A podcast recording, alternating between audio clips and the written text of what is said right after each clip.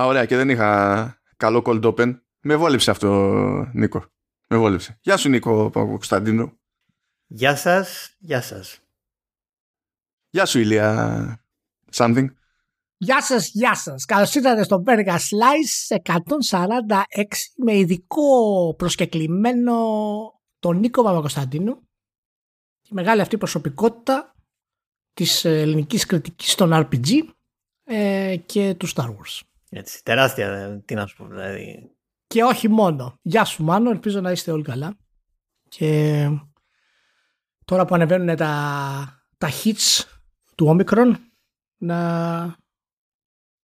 Αν νομίζω ότι έλεγες για, τα, για τις ακροάσεις του, Και εγώ αυτό του Vertical. Και, σε- κατευθείαν στο, στο μπάμερ εσύ, κατευθείαν. να τρέξουμε το προς Omicron. τα εμβόλια, ε, προς τον εμβολιασμό, παιδιά. Εντάξει, λοιπόν, να είστε καλά.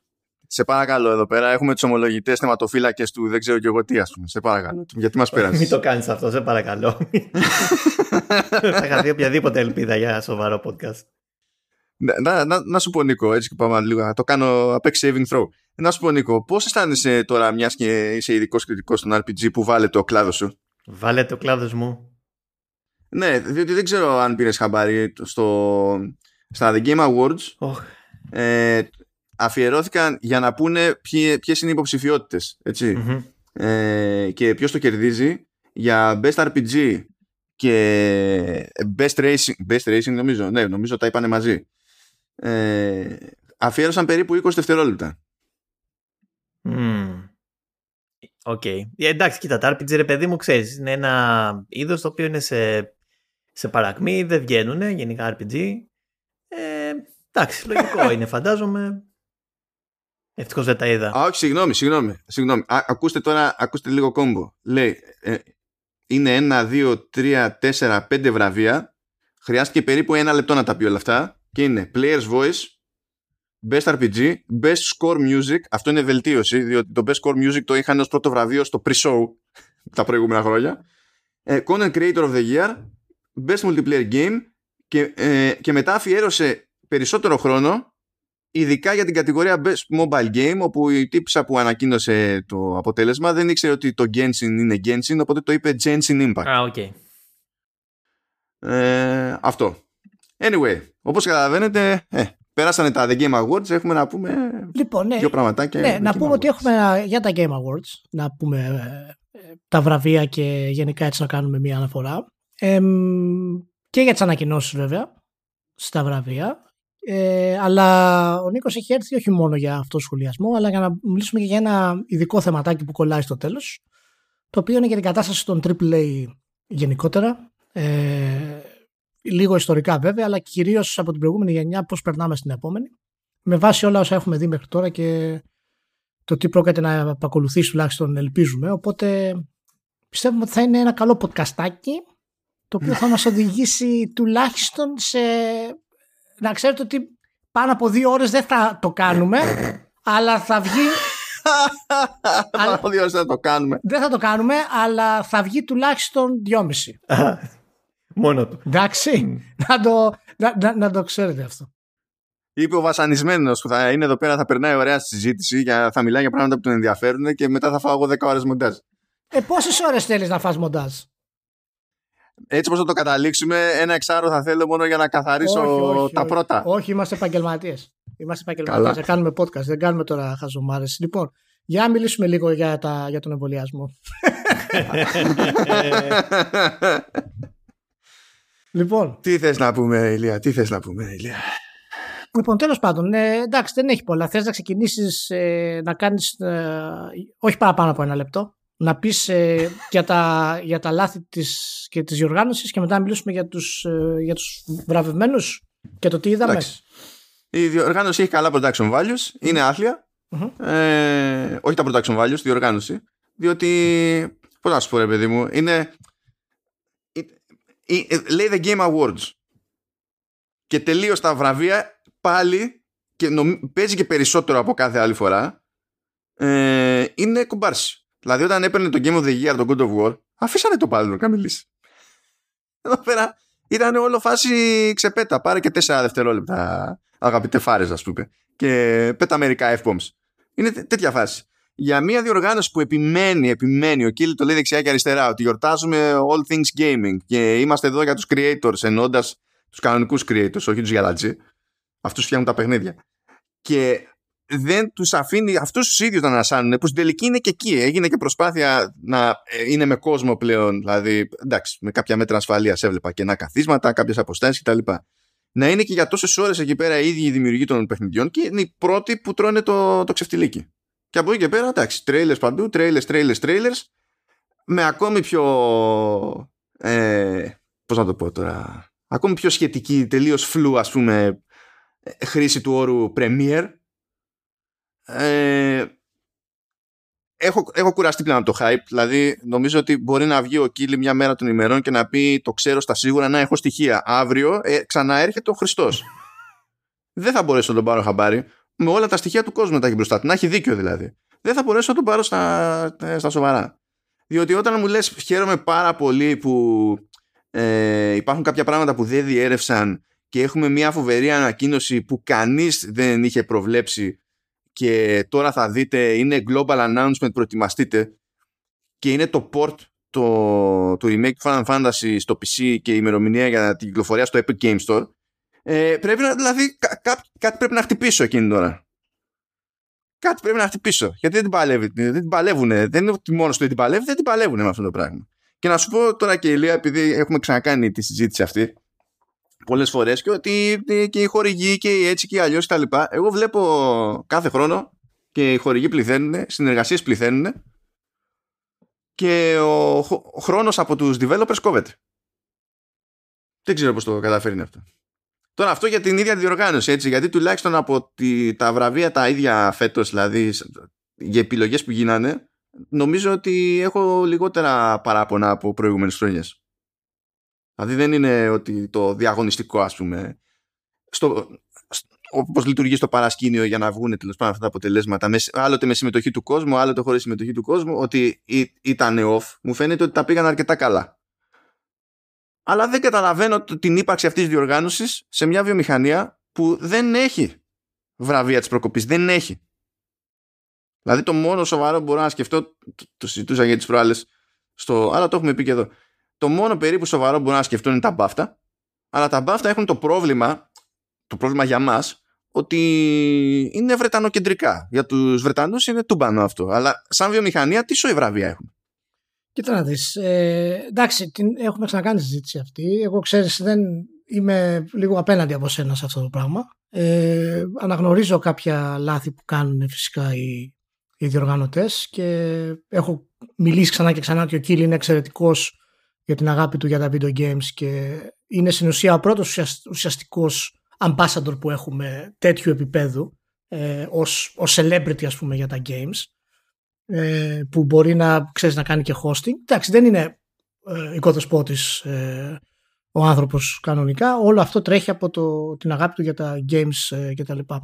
Ε, η αλήθεια είναι ότι αν ε, η διοργάνωση αυτή ε, δεν έχει κάποια βαρύτητα ε, περισσότερη. Η αλήθεια είναι ότι έχει τη μοναδική βαρύτητα που μπορεί να έχει μια διοργάνωση. Αυτό δεν σημαίνει ότι είναι, έχει βαρύτητα από μόνη της, αλλά αναγνωρίζεται γιατί είναι μοναδική στο, στο είδος της. Δηλαδή είναι αυτό που έχουμε αυτή τη στιγμή.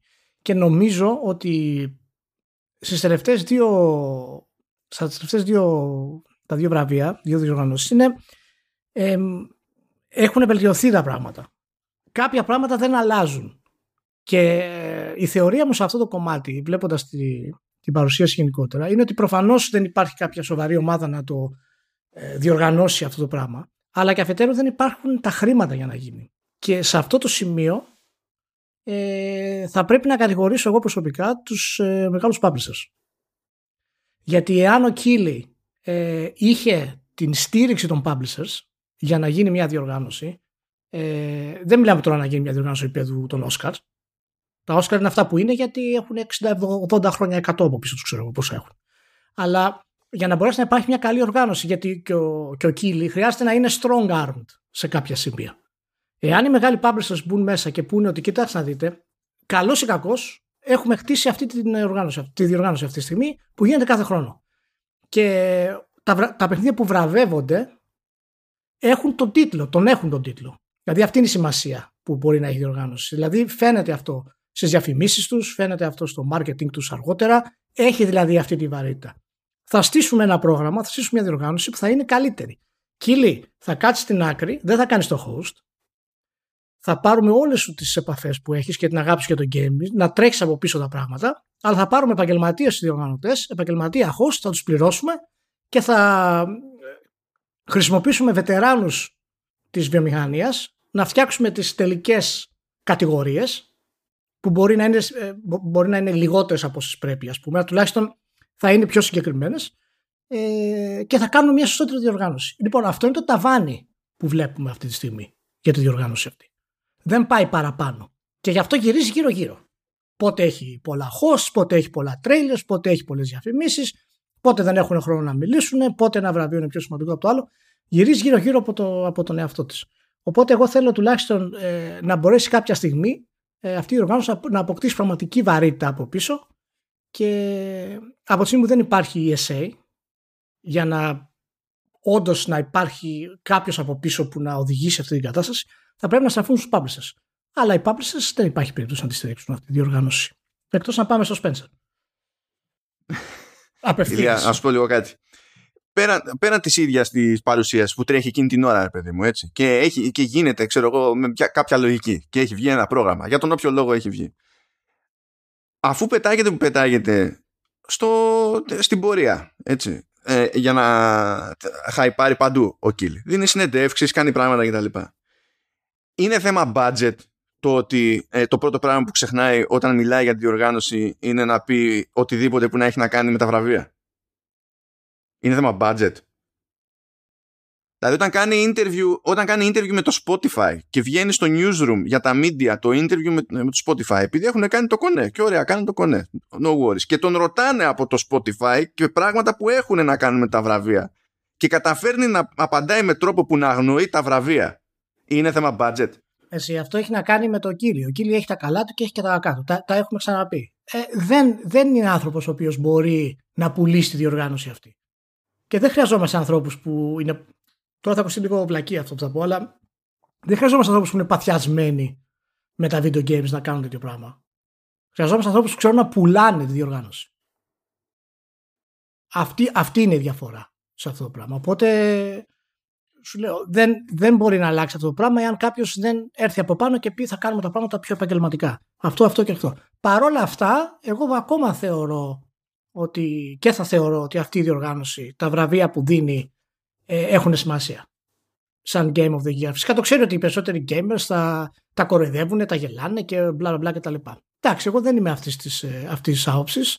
Ε, άλλο να κάνεις μια κριτική στη διοργάνωση, όπως κάνεις εσύ, και άλλο να ε, κράζουν ας πούμε οτιδήποτε κάνει αυτή η διοργάνωση όπως γίνεται συχνά στα social media και να τα ξεφτιλίζουν ας πούμε. Λες και αυτοί έχουν κάνει τίποτα καλύτερο από τον, από τον καναπέ τους ας πούμε. Όχι, αυτά τα βραβεία, δηλαδή οι βραβεύσεις που είδα ήταν, ήταν αρκετά OK. Okay. Ναι, δηλαδή είναι... άλλες χρονιές θυμάμαι να είχα προβλήματα. Αυτό φέτος ήμουνα και είναι και, κάτι, και είναι και κάτι που θα πρέπει να το δεις και εσύ όταν κάθε χρόνο που κάνουμε την κουβέντα αυτή ότι συχνά πυκνά γυρίζεις στα ίδια προβλήματα της διοργάνωσης. Ναι, Μα η στασιμότητα όμως, η στασιμότητα αυτή ε, από μόνη της σε βάθος χρόνου γίνεται πρόβλημα. Ναι, οπότε καταλαβαίνεις ότι αυτό για να μην αλλάζει είναι κάτι που δεν μπορεί να αλλάξει είτε από θέμα ικανότητας, είτε από θέμα budget, είτε από θέμα. Χρειάζεται δηλαδή κάποια άλλη λύση. Τώρα δεν ξέρω, Νίκο, εσύ τι γνώμη έχεις για. Ε, εγώ πήγα να το πιάσω λίγο πιο θετικά, γιατί όντως οι βραβεύσεις, ίσως με μία πιθανή εξαίρεση, ε, μου φάνηκαν και εμένα normal. Και μετά μου πετάει ο Μάνος αυτό για τα RPG και ξενερώνω, κατάλαβες. Τέλος πάντων. ε, εντάξει. Κατάλαβες, όταν το βλέπεις live πονάει αλλιώς. Τέλος πάντων, ε, σε γενικές γραμμές ακόμα και τα Όσκαρ δέχονται πολύ έντονη κριτική, έτσι. Δηλαδή, ε, παρόλο που είναι θεσμός, ας πούμε, που έχει μεγάλη ιστορία, ε, δέχονται από χρονιά σε χρονιά πολύ έντονη κριτική. Και τη μία, ας πούμε, είναι του White, την άλλη δεν, έχει, δεν έχουμε και τις γυναίκες, τρίτη δεν είναι να πεις ότι δηλαδή ακόμα και κάτι τόσο ε, καθιερωμένο ας πούμε δεν, δεν έχει προβλήματα και δεν έχει ελλείψεις. Τώρα ότι εντάξει πιθανότατα χρειάζεται κάποιος ε, άνθρωπος που να ξέρει πραγματικά από hosting για να κάνει την παρουσίαση των βραβείων, ναι, αυτό είναι, μια... είναι ένα καλό επιχείρημα. Τέλος πάντων, ε, εγώ αυτό που παρατήρησα, καταρχήν μου άρεσε πάρα πολύ ε, η επιλογή του Takes Two για Game of the Year. Συμφωνώ. Ε, αποζημιώθηκε και το, πιστεύω, και το ε, Guardians of the Galaxy γιατί μπήκε στο Best Narrative. Επίσης συμφωνώ. Ε, αυτό που λίγο που με ξένησε προσωπικά είναι που μπήκε το Kina Bridge of Spirits στο Indie. Ναι. Ε, δεν είναι παιδιά ακριβώς indie γιατί είχε κάνει συμφωνία με τη Sony και η ομάδα ας πούμε ανέβηκε αισθητά σε μέγεθος. Okay. Δεν μπορείς τώρα αυτό να το πεις indie 100% αλλά τέλος πάντων OK, okay, μπορώ να δεχτώ ότι ήταν μια προσπάθεια ας πούμε, αξιόλογη ας πούμε, και θεώρησαν ότι έπρεπε να βραβευτεί, ας πούμε. Εντάξει. Ναι. Μάνο, για πάμε τώρα, για πάρε τη λίστα από την αρχή να Πάμε, κάτσε. Δύο πραγματάκια βασικά γιατί τα ξέχασα πριν. Το, ε, που, το ένα είναι και ερώτηση. Πώς σας φάνηκε το, το πώς πήρε θέση στην αρχή ο, ο Κίλι για τα θέματα περί σεξουαλικής παρενόχλησης και διακρίσεων και τα λοιπά στη βιομηχανία; Μια πεσηλία. Ε, ε, εγώ το θεωρώ αρκετά επαναστατικό αυτό το πράγμα. Και είναι κάτι το οποίο δεν έχει ξαναγίνει ποτέ. Δεν το έχουν κάνει οι δημοσιογράφοι μας αυτό το πράγμα. Να πάρουν, δηλαδή απλά ανακοινώνουν το τι γίνεται και μετά μπορεί να βγει ένα άρθρο το οποίο να κράζει ας πούμε την κατάσταση κτλ. Αλλά μέχρι να γίνει το μπαμ μπαμ στη δημοσιογραφία μας δεν κάνουμε καμία έρευνα για αυτό το πράγμα. Μόνο ο Στράιερ κάνει τέτοια θέματα ε, το οποίο είναι ένας δύο το πολύ που έχουν αυτή τη δυνατότητα και, αυτή την, ε, και αυτό το access. Αλλά το, σε ένα τέτοιο ε, show ε, που ο κύριος δεν χαρακτηρίζεται για κάποιον ιδιαίτερο ας πούμε hardcore τρόπο που πλησιάζει τα θέματα του αυτά ε, και όντως να μην ε, υπάρχει μέσα η Activision ε, μόνο και μόνο το ότι γίνεται μια αναφορά εγώ το θεωρώ πάρα πολύ καλό. Απ' την άλλη ε, αν πάρεις το show show θα μπορείς να πεις ότι δεν έχουν θέμα αυτά να τα λες σε ένα show. Ε, οπότε είναι και, αυ, είναι, και, είναι και αυτό μέρος της κρίσης της ταυτότητα του, του show. Στα Όσκαρ δεν θα δεις ποτέ κάποιον να ξεκινήσει και να λέει Α, ε, αυτές οι εταιρείες δεν, δεν μας αρέσει που είναι, έχουν κάνει σεξουαλική παρενόχληση και να δείξουμε τις ταινίες τους, ας πούμε. Παραδείγματος χάρη. Ε, δεν, δεν μπορεί να γίνει αυτό. Ναι. Κοίτα, τα Όσκαρ έχουν άλλο outlet γιατί συνήθως όταν θέλουν να κάνουν κάποιο statement, οι ηθοποιοί ή κάποιος κλάδος μαζεμένα κτλ. έχουν ευκαιρίες πριν ξεκινήσουν που είναι στα προεόρτια, στο κόκκινο χαλί που λένε και τα λοιπά. Και έχουν γίνει πολλές φορές δηλαδή πράγματα. Ενώ εδώ δεν υπάρχει καν κάτι ανάλογο για να πεις ότι έχω αυτό τον έξτρα χώρο ας πούμε να εκφραστώ. Ακρι, ακριβώς και αυτό είναι που θέλω εγώ να, να προσέξουμε γενικά. Όσοι τουλάχιστον ενδιαφερόμαστε να, είμαστε, να κάνουμε σωστή ανάλυση και να κρατούμε μια ισορροπία στα πράγματα. Πολλές από τις επιλογές του Κίλι ή άλλων ας πούμε ε, δημοσιογράφων όταν μιλάω για τέτοια θέματα είναι ότι δεν υπάρχουν άλλα μέρη να τα κάνεις αυτά τα πράγματα σωστά. Δηλαδή αναγκάζεσαι να πεις κάτι γιατί δεν υπάρχει κάπου αλλού να σε οδηγήσει αυτό το πράγμα για να πεις αυτό που θέλεις. Παραδείγματος χάρη. Εγώ δεν είδα πουθενά τον Κίλι να βγει να πει σε συνέντευξη στο GameSpot ή στο IGN αυτά τα πράγματα για την Activision. Δηλαδή να πάρει θέση ξεχωριστά. Και προφανώς θα το έκανε αν κάποιος πήγαινε να του πει ποια είναι η θέση σου. Καλά, ε, ε, ε, βασικά συμφωνώ ότι είναι, είναι θετικό ότι έγινε το σχόλιο ε, συμφωνώ ότι δεν υπήρχαν ε, φοβερές εναλλακτικές για να πεις το κάνω κάπως αλλιώς. Οπότε δεν με πειράζει καθόλου που έγινε στο πλαίσιο της ίδιας της διοργάνωσης και της παρουσίασης. Καλά κάνει, γιατί στην τελική έκανα αναφορά και στον τραμπουκισμό από, από τους παίχτες σε online communities. Ήταν ένα γενικότερο δηλαδή, δεν ήταν μόνο για τις εταιρείες, αν και το όλο αυτό έγινε αρκετά γρήγορα. Θα καταπιώ ότι δεν έκανε πιο συγκεκριμένη αναφορά, γιατί καταλαβαίνω τι πλανήτη ζούμε γενικά και OK, okay, εντάξει. Ε, αλλά θα ήθελα να το καταλάβουν και λίγο άλλοι, διότι εμένα μου κάνει λίγο εντύπωση, μου κάνει εντύπωση ότι αν βγει κάποιος στην καθημερινότητα τη δική μας, ρε παιδί μου, και πει καταδικάζουμε τη βία από όπου και αν προέρχεται, βάζουμε τα γέλια κατευθείαν και τρώει καντήλια. Ε, ναι, γιατί αυτό είναι συγκεκριμένο context. Εννοείς κάτι συγκεκριμένο να το, το λες αυτό, ε, ασχέτως αν το λες ή όχι. Ναι.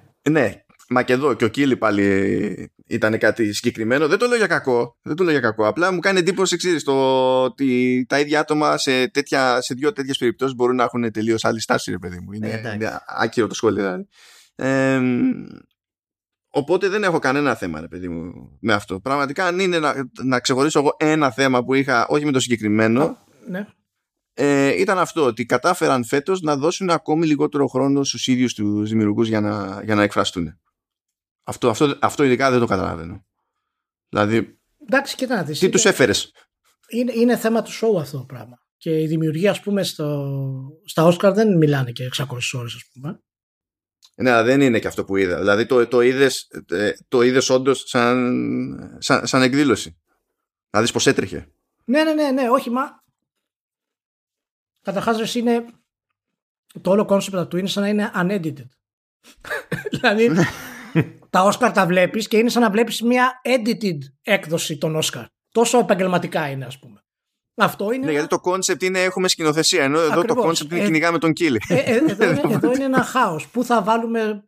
Πότε θα βρούμε χρόνο για τους developers; Πότε θα μιλήσει ένας. Ναι, ρε παιδιά, αλλά τώρα οι, οι, οι παρουσιαστές των Όσκαρ είναι άνθρωποι που κάνουν αυτή τη δουλειά, ας πούμε. Είναι Ακριβώς, ηθοποιοί, είναι. ακριβώς, ακριβώς. Εντάξει, να, να είμαστε και λίγο. Εντάξει, δίκαιοι. Γι' αυτό, λέω ότι ξέρω εγώ. πρέπει, α, γι- γι' αυτό λέω ότι πρέπει να έχουμε μια ισορροπία στα Game Awards και τα λοιπά. Και αυτό που λες μάλλον είναι για μένα ίσως κάτι το οποίο για να αλλάξει πρέπει να μειωθεί ε, ο όγκος της εκδήλωσης. Όσο και αν φαίνεται περίεργο αυτό το πράγμα. Πρέπει να είναι πολύ συγκεκριμένα. Έχει πάρα πολύ fat που λέμε ε, η εκδήλωση. Ε, εάν κοπεί αυτό το fat θα μπορέσεις ίσως να δώσεις και παραπάνω χρόνο στους, ε, στους developers. Ε, δεν νομίζω ότι είναι κάποια δηλαδή συνειδητή επιλογή για αυτό το πράγμα. Ε, και απ' την άλλη βέβαια θα ήθελα να όντως να έχει παραπάνω. Αυτό είναι σίγουρο. Δηλαδή, θα ήθελα όντως να ακούσω παραπάνω λόγια για κάποιους τίτλους. ίσως όχι για όλους, έτσι, αλλά για κάποιους τίτλους. Ε, όσον αφορά για τώρα, για να το κλείσουμε για, το, ε, για την Activision και τα λοιπά, ναι, και, και εμένα μου αρέσει που παίρνει μια θέση. Είναι κάτι το οποίο μια προσωπικότητα σαν το Κίλι στα βραβεία αυτά θα βγει και θα πει. Και μην ξεχνάμε ότι τα βραβεία αυτά είναι δικά του. Έτσι, στην ουσία. Δηλαδή, Μμμ. βλάπτει τον εαυτό του κράζοντας την Activision. Στην πραγματικότητα. Ε, και απ' την άλλη, εάν με ρωτήσεις τώρα, αν κάθομαι στον καναπέ μου και θέλω να δω κάτι διασκεδαστικό κτλ. Ναι, δεν θέλω να, να μου θυμίσεις ανοίγοντας το show τις σεξουαλικές παρενοχλήσεις και τους βιασμούς. Ναι, παραδείγματος χάρη. Είναι κάτι το οποίο δεν θα ήθελα να είναι μέρος του show. Αλλά από τη στιγμή που δεν υπάρχει άλλο outlet για κάτι τέτοιο, το καταλαβαίνω ότι είναι, είναι αναγκαστικό. Έτσι. Εντάξει, νομίζω, ότι- νομίζω και εγώ ότι ήταν καλό αυτό που έγινε. Ε, ειδικά αν λάβεις υπόψη τώρα για να λέμε παιδιά τα πράγματα με το όνομά τους, έτσι. Ε, Όλες οι ανακοινώσεις εντός εισαγωγικών που γίνανε από τις εταιρείες, τους publishers, δεν ήταν ανακοινώσεις στην πραγματικότητα, ήταν θεωρητικά διαρροές memo. Έτσι. Όλα ως έτσι, ως- ως έτσι περάσανε. Δεν βγήκε κανένας να πει εγώ παιδιά ως Sony ή ως ξέρω εγώ Microsoft λέω ότι αυτό και αυτό και αυτό. Δηλαδή ήταν με το χάντι. ας πούμε. Επιβεβαιώθηκαν όμως αυτά. Ναι, ναι, επιβεβαιώθηκαν. Από, την, από τους ίδιους. Αλλά καταλαβαίνεις Μετά. τη διαφορά. Είναι σαν να σου λέει: Εγώ έβγαλα κάτι το οποίο απευθύνεται στην εταιρεία. Α, και το μάθετε κι εσείς. Εντάξει, δεν πειράζει, δεν λέμε και τίποτα περίεργο. Αλλά καταλαβαίνεις, δεν είναι ότι απευθύνεται στο κοινό στους gamers άμεσα. Ναι, ναι, και είναι και κλασικά αυτή αυτό που το συζήτησαμε στο προηγούμενο Vertical με το Μανώ, είναι ότι κατά πόσο αυτές οι εταιρείες θα άλλαζαν την ε, πορεία τους εάν δεν ε, αποκαλύπτονταν όλα αυτά τα πράγματα. Ή κατά πόσο γρήγορα θα άλλαζαν την πορεία τους, γιατί θα την άλλαζαν. Και το αν την άλλαξαν στο μεσοδιάστημα, όντως. Ε, και τέλος πάντων, έχω... Δυ, δυστυχώς έχω μια εντύπωση για το, για το θέμα αυτό, αλλά δεν μπορώ να τη μεταφέρω. So, Τέλος how nice is that? Εντάξει. ε, ναι. Anyway, να πάμε για τα βραβεία, όντως; Ναι. Θα βάλουμε το. πάμε για το μικρό μέρος, το, το μικρό πρωταγωνιστή. Ας, της πετάξουμε τα, υπόθεσης. ας πετάξουμε τα γρήγορα στο τσακαμπάμ. Τσακαμπάμ. Λοιπόν, λοιπόν ε, να ξεκινήσουμε από την ανάποδη. Global Gaming Citizens. No idea, με ρωτάτε. ε, γιατί αυτά είναι, ξέρετε, είναι, είναι patch on the back για, τη, για την πάρτι μας λίγο. Content Creator of the Year, Dream. No idea. Best Esports Event, κλασικά League of Legends World Championship. Nice. Ε, Best Esports Coach, Kim, Jong-un. Δεν το ξέρω. Μπράβο. Δεν το ξέρω. Ναι, αλλά είναι Κορεάτης, λες δεν μπορεί. Λο- Το σωστό θα είναι. Καλώς θα είναι. ε, best esports team λέει, ε, να, Τι, τι, τι πιο πρώτο. Εκεί απέτυχε γιατί είναι, γιατί είναι λατινικά. ε, οπότε πρέπει να είναι τέτοιο. Πώς πρέπει να είναι αυτό τώρα. Πρέπει να είναι Νάτους Βιντσέρε. Βιντσέρε. Ή Βίνκερε, δεν ξέρω. Βίνκερε, εντάξει. Εκεί επειδή το είπανε λίγο αμερικλάνικα, το είπε, το πάνε Βινσίρ, ξέρω εγώ, Βινσίρ, δεν θυμάμαι. Λέω καλά, δεν είμαστε όλοι χαμένοι. Νάτους Βίνκερε. Ε, best sports player, ο Αλεξάνδρ Σίμπλ Κοστίλιεφ. Μπράβο. Best sports game, League of Legends, Riot Games. Δηλαδή όλα, το, όλα αυτά είναι, τα είχαμε να λέγαμε. Διότι, ναι, τέλος πάντων. Πάμε τώρα στα πραγματικά. Στα περίπου πραγματικά. Κάτσε, έχουμε ένα buffer. Έχουμε ένα palette cleanser. Player's voice, το οποίο είναι από τον κόσμο. Ε, Halo Infinite, με τις εναλλακτικές να είναι Forza Horizon 5, It Takes Two, Metroid Dread και Resident Evil Village. Μίλησε το, το Vox Populi. Ναι. Ναι, ναι. Τώρα αυτό τι να πω. Ε, αυτό ήταν δηλαδή. Μόλις είχε βγει το Halo Infinite. Δηλαδή, δύο, μία μισή μέρα. Είχε, δεν ξέρω τι πρέπει να υποθέσω από αυτό. Ε, μάλλον βασίζεται εσύ στο multiplayer, φαντάζομαι. Ξέρω εγώ. να πούμε πριν προχωρήσεις, Μάνο, ότι τα μικρά αυτά βραβεία που είχαν μέσα το League of Legends είχαν peak concurrent viewers 73 εκατομμύρια. Απλά έτσι το αναφέρω, ρε παιδί μου, για να προχωρήσουμε. Έτσι. και είχαν Ναι, αύξηση, εντάξει. είχαν αύξηση 32% από πέρσι, μέσω όρο κάπου στα 30 εκατομμυριάκια.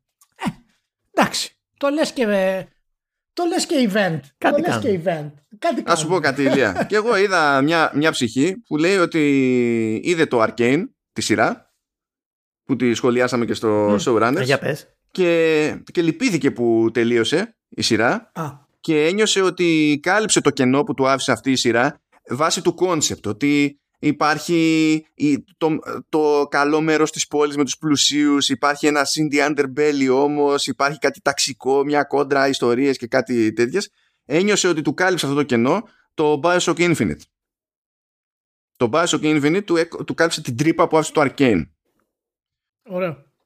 Ωραίο. Κα- Αυτό. Συνεχίζουμε. Most anticipated game. Εντάξει, Elden Ring με εναλλακτικές God of War Ragnarok, Horizon Forbidden West, The Legend of Zelda Breath of the Wild sequel και Starfield. Εντάξει. Starfield; Και αυτό από το κοινό είναι. Τι, δεν είναι anticipated το Starfield; Εγώ όχι, αλλά είναι σαν να λες ε, το νέο Elder Scrolls. Πότε θα βγει το. Εντάξει, ρε φίλε, είναι anticipated. δεν σου λέει. Το περιμένουμε. Γιατί ξέρεις πότε θα. Κοίτα, υποτίθεται ότι είναι τέλη 22, άρα 22. τέλη 24. Ε, Μάλιστα, ε, οκ. Ξέρουμε πότε θα βγει το καινούριο Zelda; Όχι. Ε, Όχι. Α, best debut indie game. Και ένα Bridge of Spirits με εναλλακτικές Sable, The Artful Escape, The Forgotten City και, και Valheim. Αν και νομίζω το πιο, τα πιο καμένα από εδώ πέρα έχει. Sable, Artful Escape και Forgotten City είναι καμένα με την καλή έννοια. Ε, τα προτείνω. Ε, Οκ. Τώρα Kena Bridge of Spirits και καλά το Valheim έκανε πάταγο γενικά, ρε παιδί μου, εμπορικά έκανε πάταγο το Valheim, Μμμ. ξεσκίστηκε. Δεν νομίζω να ενδιαφέρεται αν παίρνει κάποιο βραβείο ή όχι. Έχουν ξεπατωθεί. ε, ναι. Ε, και εντάξει Kena Bridge of Spirits ε, δεν έχω γιατί μιλάμε και για debut ξέρω εγώ τι να Ή- ίσως με αυτή τη λογική να το έδινα στο Underdog που ήταν ε, περίπου το Forgotten City στα μάτια μου ας πούμε επειδή μιλάει για debut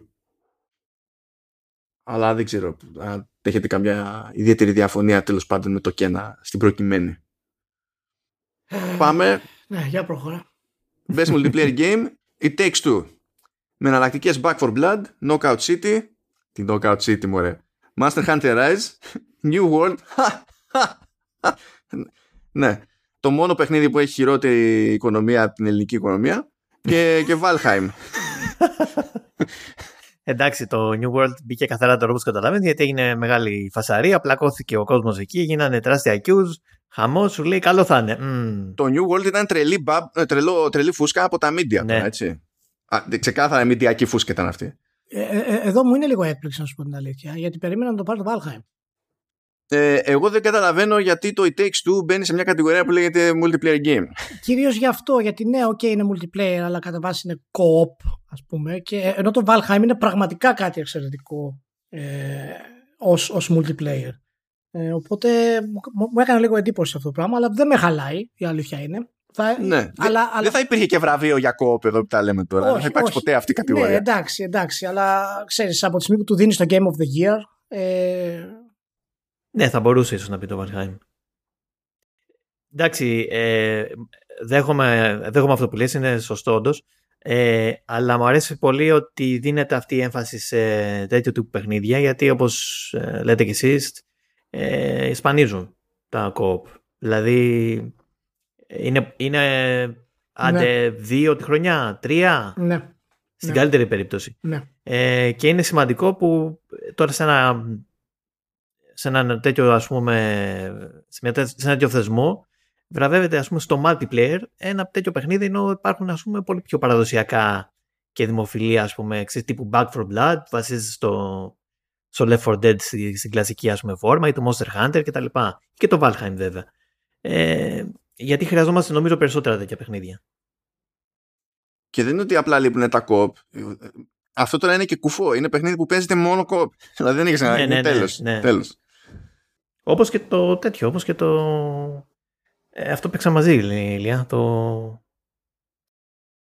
Κόλλησα κι εγώ τώρα, έτσι. Από ποιους είναι; Ε, το... Έλα, με τους κατάδικους. Α, το, Way Out. Ε, το Way Out. Α, πάλι από Haze Light. Ναι, ναι, ναι. Ναι, Haze Light. Ε, και αυτό μόνο κόπ δεν έπαιζε. Ναι, ναι, και ναι. Ναι, ναι, ναι, είναι μόνο κόπ, ναι. ναι.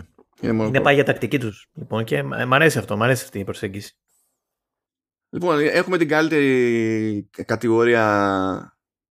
Την καλύτερη, όχι, μία από τις δύο καλύτερες κατηγορίες στα βραβεία. Λοιπόν, Best Sim slash Strategy πήρε το Age of Empires 4 και εναλλακτικές ήταν Evil Genius 2, Humankind, Inscription και Microsoft Flight Simulator. Ντροπή. Τι συμβαίνει; Ντροπή. Και πήρε το Age of Empires 4, σε παρακαλώ. Κοίτα, υποθέτω ότι δεν πήρε. Ε, εγώ δεν θα το βάζα καν σε υποψηφιότητα στο simulator. Όχι επειδή είναι το simulator, όχι επειδή είναι ηλίθια η κατηγορία, αλλά επειδή τεχνικώς το φετινό simulator είναι η έκδοση του Xbox. Και αν το concept είναι best sim, αυτό νομίζω ότι καλύπτεται από την αρχική κυκλοφορία. Αλλά αυτό είναι technicality. Εντάξει, αυτό το έχουμε ξαναπεί και άλλες φορές. Είναι από αυτές τις κατηγορίες που δεν υπάρχει αρκετό content κάθε γύρο. Για το τσόντα μπήκε, παιδιά, αυτό καθαρά. Ε, και τα, τα συνδυάζουν γιατί δεν βγαίνει κάθε χρονιά simulator ή κάθε χρονιά κάποιο καλό strategy. Οπότε σου λέει, ας τα βάλουμε όλα μαζί. Δεν έχει λογική, αλλά δεν υπάρχει και εναλλακτική. Έτσι όπως είναι. Βέβαια, να σου πω κάτι. Θα μπορούσε κάποιες χρονιές απλά να μην υπάρχει κατηγορία να έλεγε ότι δεν έχει κυκλοφορήσει κάποιο με simulator το οποίο είναι, μπορεί να είναι υποψήφιο, ξέρω εγώ. Αλλά εντάξει. Α, ακούγεται λίγο περίεργο, αλλά τέλος πάντων, ε, εγώ θα το προτιμούσα αυτό το πράγμα. Καλά. Ξέρεις ότι δεν γίνονται αυτά τα πράγματα, οπότε συνεχίζουμε. Πάμε στην άλλη καλύτερη, στην καλύτερότερη κατηγορία. Best Sports slash Racing Game. Okay. Που πήρε το Forza Horizon 5 με εναλλακτικές στο F1 2021, FIFA 22, Hot Wheels Unleashed ε, και, και, Riders Republic Ubisoft δεν ούτε δηλαδή και Hot Wheels δεν, τέλος πάντων okay. θέλω να σας πω σε περίπτωση που δεν το πήρατε χαμπάρι ότι ο νικητής αυτής της κατηγορίας δηλαδή μάθαμε ότι το πήρε το Forza την ώρα που σηκωνόταν εκπρόσωπος ε, της ομάδας για να παραλάβει άλλο βραβείο για το Forza, για accessibility και ακουγόταν στο background Forza Horizon 5 also won Best Sports Racing Game. Nice. είναι, είναι super cool αυτά. Ε, φαντάζομαι εδώ δεν έχουμε κάποια διαφωνία. Κατά τα άλλα θα μας πείραζε να μην υπάρχει ξέρω εγώ Best Sim. Ναι, είχες μια κατηγορία και όταν μην υπάρχει κάτι να παίξει ε, δεν βάζεις τίποτα. Ε, ε, ε Φαντάζομαι δεν έχουμε κάποια συγκλονιστική διαφωνία με το Forza εδώ, πέραν της διαφωνίας που έχουμε με, τη, με, τη, με το concept του ίδιου του βραβείου. Sports Racing. ναι, εντάξει. Ε, ε, τώρα εντάξει, είναι λεπτομέρεια θα μου πεις. αλλά κάτω sports. Και το racing sport είναι. Γιατί τι είναι το sports racing; Κάτω sports. Σκέτο. Ναι, αλλά μετά έπρεπε να βάλουν, θα έπρεπε να βγάλουν το Hot Wheels Unleashed. Ε, anyway, εντάξει, αναμενόμενο αυτό αυτό το βραβείο. Εντάξει. Δηλαδή ήταν και θέμα από force of marketing μόνο, ας πούμε, ήταν, θα το έπαιρνε. Και να μην ήταν πολύ καλό, ας πούμε. Αλλά είναι και super. Best Family Game το πήρε η Takes Two και εναλλακτικές είναι Mario Party Superstars, New, New Pokemon Snap, Super Mario 3D World Plus Bowser's Fury και whatever get it together. Ε, δεν... Είμαι fan του It Takes αλλά δεν... δεν ε, Best family game ε, για, ναι, ένα, δεν... για ένα διαζύγιο. Okay. Ε, δεν... Όχι παίζουν και δύο-τρει σκηνές μέσα που δεν είναι normal. ναι, γι' αυτό δηλαδή... Εντάξει, τέλος πάντων, OK. Okay. Okay. Είναι από αυτά τα, τα λίγο ακατανόητα στο, στο Family Game. Η έννοια που το ξέρουμε εμείς ως gamers είναι κλασικά ότι πρέπει τα παιχνίδια απλά να παίζονται με όλες τις ηλικίες Να είναι κάποιο φαν. Κάτσε το Fallout. Ναι. Αυτό πάει με τέτοιο ρε. Αυτό πάει με tics. πάει με tics. Είναι, παίζεται με παραπάνω από έναν. Ναι. ναι. Ε, έχει age rating κάτω από 13. Ε, ναι. ναι.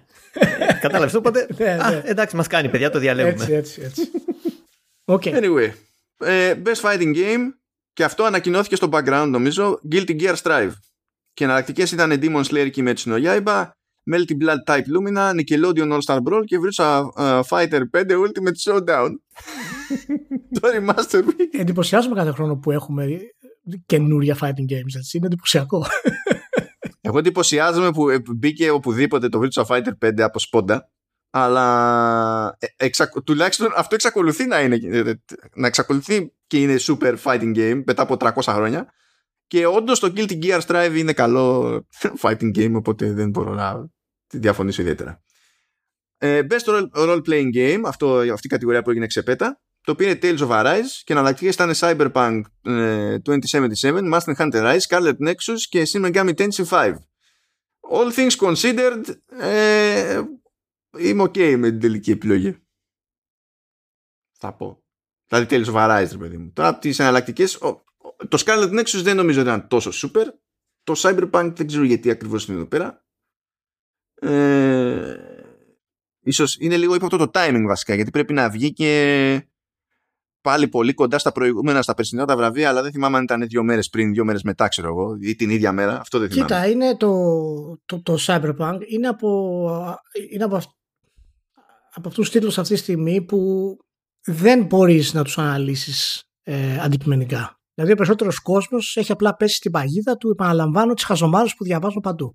Και το Best RPG, παραδείγματος χάρη, ε, σε σχέση με το, με το Tales of Arise, δεν είναι ιδιαίτερα ξεκάθαρο ότι αν τα συγκρίνεις αυτά δύο, ότι πρέπει να το πάρει το τέλος ο Όχι, αλλά δεν, α, η διαφωνία μου, η διαφωνία μου το, αυτό το ερώτημα που θέτω είναι το αν ήταν λογικό να ε, συμμετέχει στο διαγωνιστικό. Όχι αν ήταν λογικό να είναι nominated. Αυτό είναι που, γιατί δεν θυμάμαι ακριβώς το, το περσινό timing της κυκλοφορίας κτλ. Δεδομένου δε ότι έχουμε και παράδειγμα δηλαδή με το Halo Infinite που μόλις είχε βγει, ξέρω εγώ.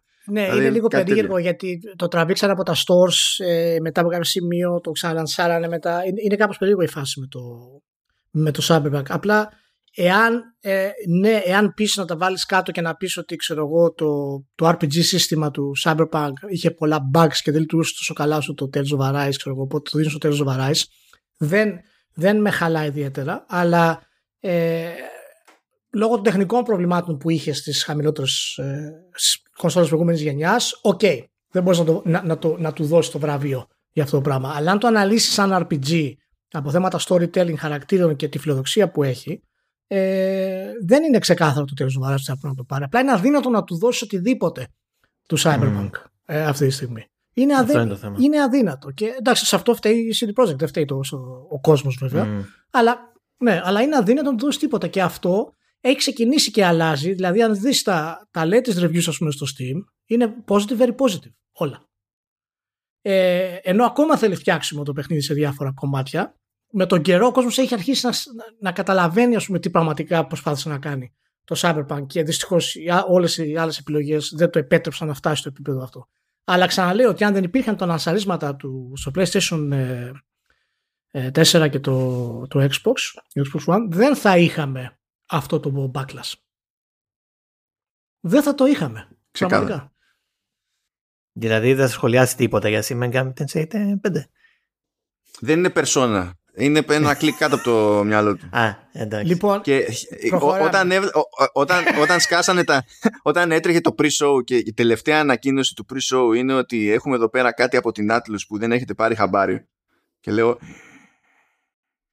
πρώτα έκανα για την πάρτι μου και μετά ε, ε, σκεφτόμουν τη φάτσα σου. Και μετά ήταν, συνειδητοποιώ ότι ήταν, ότι ήταν port του Ultimax. Και λέω εξευτελισμένοι.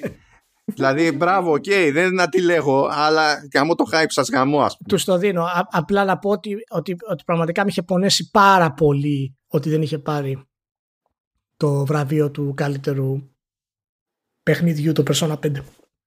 Δηλαδή είχα, είχα τραβήξει τα αυτιά μου, τα μαλλιά μου, τα, το, είχα διαλυθεί τελείως γιατί ο αντίπαλο ήταν τον Breath of the Wild. Και δεν είχα, δεν μπορούσα. έψαχνα να βρω. Οριακά δηλαδή δεν τα κατάφερε το Persona 5, αλλά τέλος πάντων. Τώρα τι να κάνω. Τι να γίνει, να μάθει η Atlas πότε να κυκλοφορεί τα παιχνίδια της. Πέστα, πέστα ρε μάλλον. Πέστα. Πέστα ε, με τους άσχετους. Α πάνε στο, λοιπόν. πάνε στο Σπενσεράκο να μπουν σε, να μπουν σε πρόγραμμα. φαγώθηκες, φαγώθηκες. Best Action Adventure το πήρε το Metroid Dread με εναλλακτικές Guardians of the Galaxy, Psychonauts 2, Ratchet Clank και Resident Evil Village. Όταν σκάγανε αυτά, ε, ε, ε, η σκέψη που είχα εγώ στο μυαλό μου ήταν απλή. Οποιοδήποτε εκτός από Ratchet και Resident. Οποιοδήποτε. Ναι, please, please. Εντάξει, και, και το Metroid είναι λίγο περίεργος επιλογή. Εγώ θα το έδινα στο Guardians of the Galaxy άνετα. Το, το Action Adventure.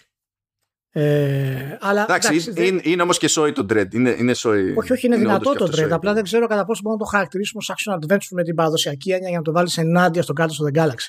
Ας πούμε. Είναι λίγο περίεργο, όντως. Ε, αυτό, γι' αυτό το λέω. Δηλαδή είναι και αυτό ένα από τα προβληματάκια που έχουμε σε αυτές τις ε, τις κατηγορίες. Ε, αλλά τέλος πάντων, εντάξει. Ε, δεν δε, δε με χαλάει, είναι εξαιρετικό και το Dread. Οπωσδήποτε. Πάμε Best Action Game. Το πήρε το Returnal με εναλλακτικές Back for Blood, Chivalry 2, Deathloop και Far Cry 6. Ε, πιστεύω με αυτά και με αυτά ήταν το λογικό της υπόθεσης μεταξύ των υπολείπων. Ubisoft τι κάνεις εσύ εδώ; Έπρεπε να έχεις αποσυρθεί από το διαγωνιστικό. Έτσι. από ευθυξία. Γενικά.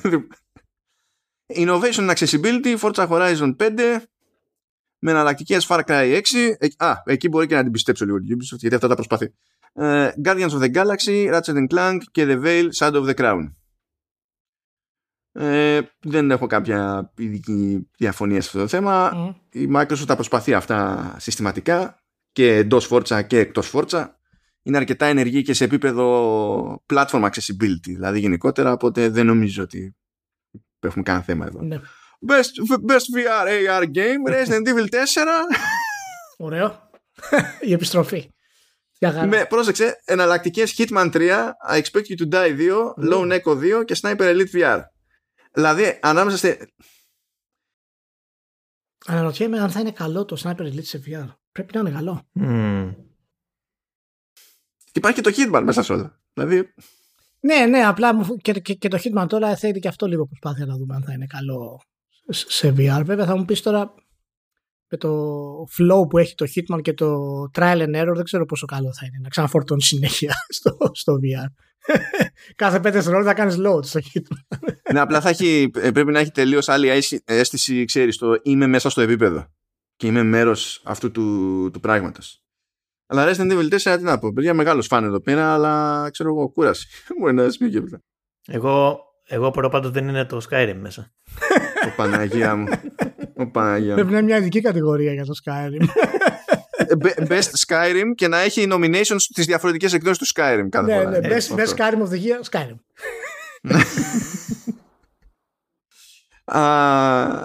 Ωραία, νομίζω βρήκαμε και τίτλο επεισόδιο.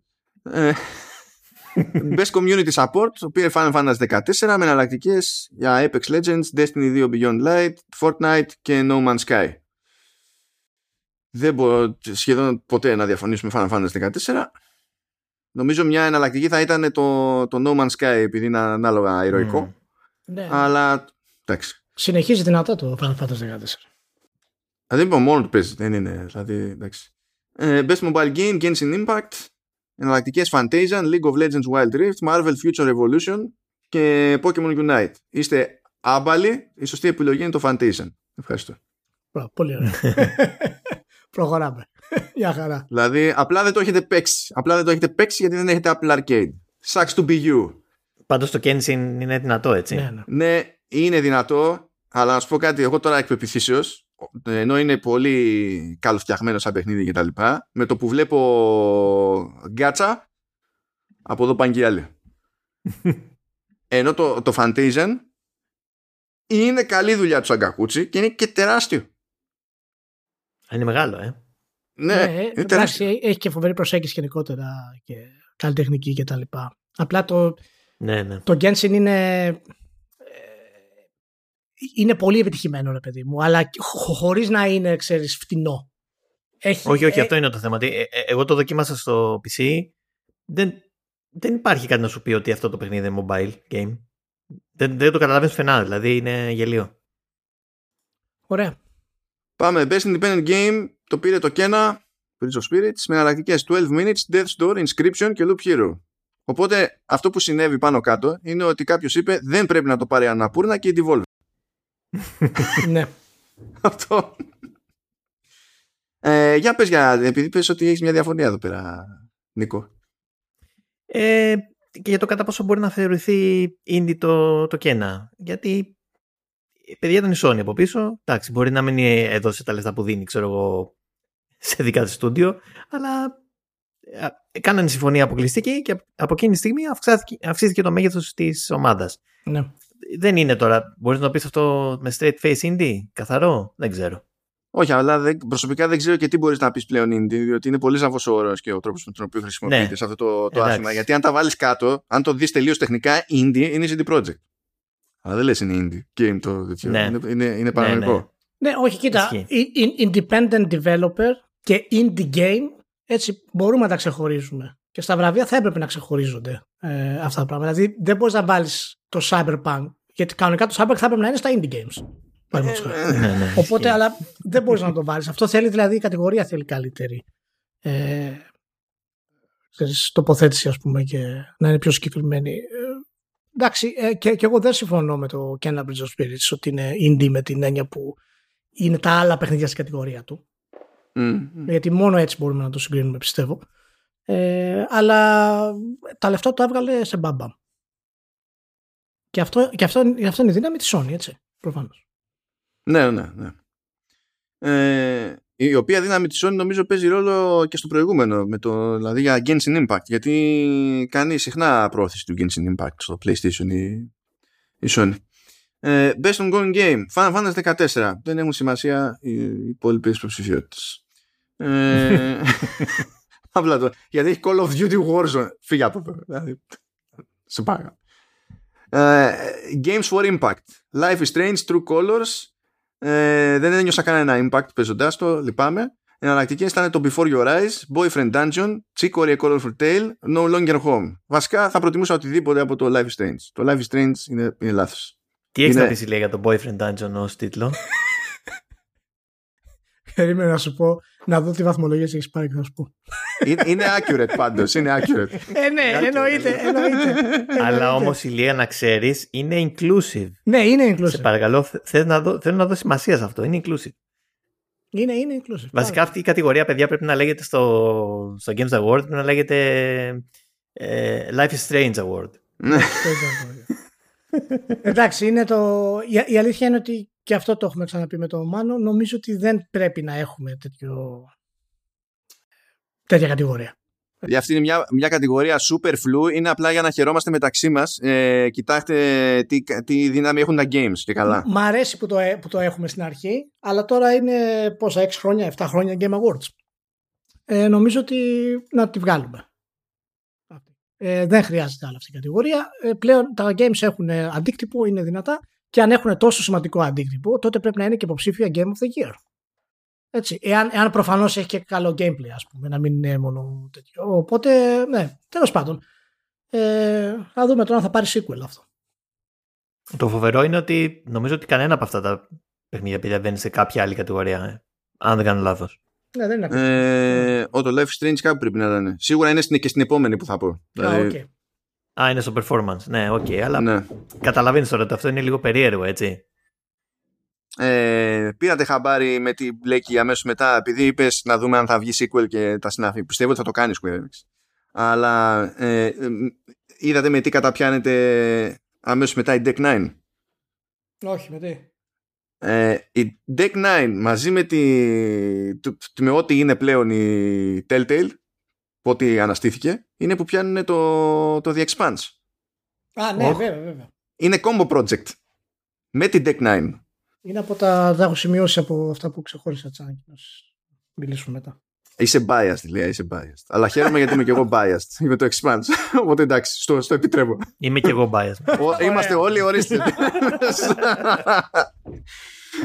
λοιπόν, πάμε best performance. Maggie Robertson as Lady Dimitrescu στο Resident Evil Village. Ε, εναλλακτικέ είναι Eric Amori ω Alex Chen στο Life is Strange True Colors, Giancarlo Esposito ω Anton Castillo στο Far Cry 6, Jason E. Kelly ε, ω Colt Van στο Deathloop και ο Zioama Gaga, ε, α, Kaga, sorry, ε, ως Juliana Blake στο Deathloop.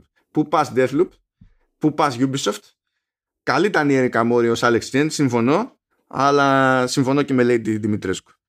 Για το performance, ε. Μην πεταχτείς να πεις «Ω, το Resident και τα τέτοια. Όχι, δεν λέω τίποτα. για το- ε, όλα, ο- όλα οκ. Μια χαρά δεν υπάρχει κανένα πρόβλημα. Μου άρεσε πάρα πολύ το performance της Δημητρέσκου. Ε, είναι όταν γυρίζεις γύρω-γύρω από το καναπέ και πηγαίνει γύρω-γύρω, σε ακολουθεί για να σε πετύχει και απλά γυρίζει γύρω-γύρω από τον καναπέ. Μπορείς να το κάνεις αυτό το πράγμα. Έτσι ήταν εξαιρετικό το performance αυτό. Αλλά τέλος πάντων, πέρα από την πλάκα, ε, οκ, ε, αλλά πού πας καημένες πώς, δεν βλέπεις τι ηθοποιάρες έχουμε στα games. Ε, αυτό. Εγώ θα- θέλω να καταγγείλω τα Πού βραβεία. πας, Να- πού πας. Έτσι. Μα ε, παιδιά, πώς να το πάρει ο Εσπόζητο όταν ε, το, ε, το, είναι- μιλάμε για το Far Cry 6 και το γράψουμε. Ε, δεν φταίει αυτό. Πώς να το τώρα, πάρει. Ο δηλαδή; άνθρωπος προσπάθησε. Δηλαδή Ε, και μα- πέρυσι που είχε βγει, πέρυσι δεν- ή- ήταν στην περίπου E3 φέτος. Ε, μπορεί να ήταν στην περίπου E3 φέτος. Που, που βγαίνει σε βίντεο και τον ρωτάνε ε, και καλά ποιον ξέρω εγώ ρόλο που έχει παίξει πρόσφατα ξεχωρίζει περισσότερο μέσα στο μυαλό του αν, και ε, λέει είναι περισσότερο Αντών, από τους κακούς λέει είναι ο Αντών Καστίγιο ε, είναι, έχω ξεχάσει το όνομα τώρα, ο ρόλος του κακού στο Star Wars ή ο, ο, ο Γκουστάβο Φρίνγκ και ήταν Ε. εκεί για να προωθήσει το, το Far Cry το άτομο ε, και δεν μπορούσε να πει Αντών Καστίγιο γιατί θα, ήταν, ε, θα πρόδιδε τον Θα εαυτό τα του. Τι να γίνει. ξεφτύλα, ναι. Ε, ναι. Τι να κάνουμε τώρα. Best Audio Design, Forza Horizon 5 με εναλλακτικές τα Deathloop, Ratchet and Clank, Resident Evil Village και Returnal. Ε, εδώ ξέρω ότι έχει κάνει καλή, πο- καλή δουλειά το Forza Horizon 5. Ε, αλλά σφίγγομαι λίγο διότι ό,τι και αν είναι off στα Resident ε, τον ήχο τον έχουν συνήθως. Και το Returnal έχει κάνει και σε τεχνικό επίπεδο κάτι τσαχπινιές μιας και λέμε για audio design. Ε, δηλαδή έχει χρησιμοποιήσει και τέτοιο και ray tracing για πάρτι του ήχου.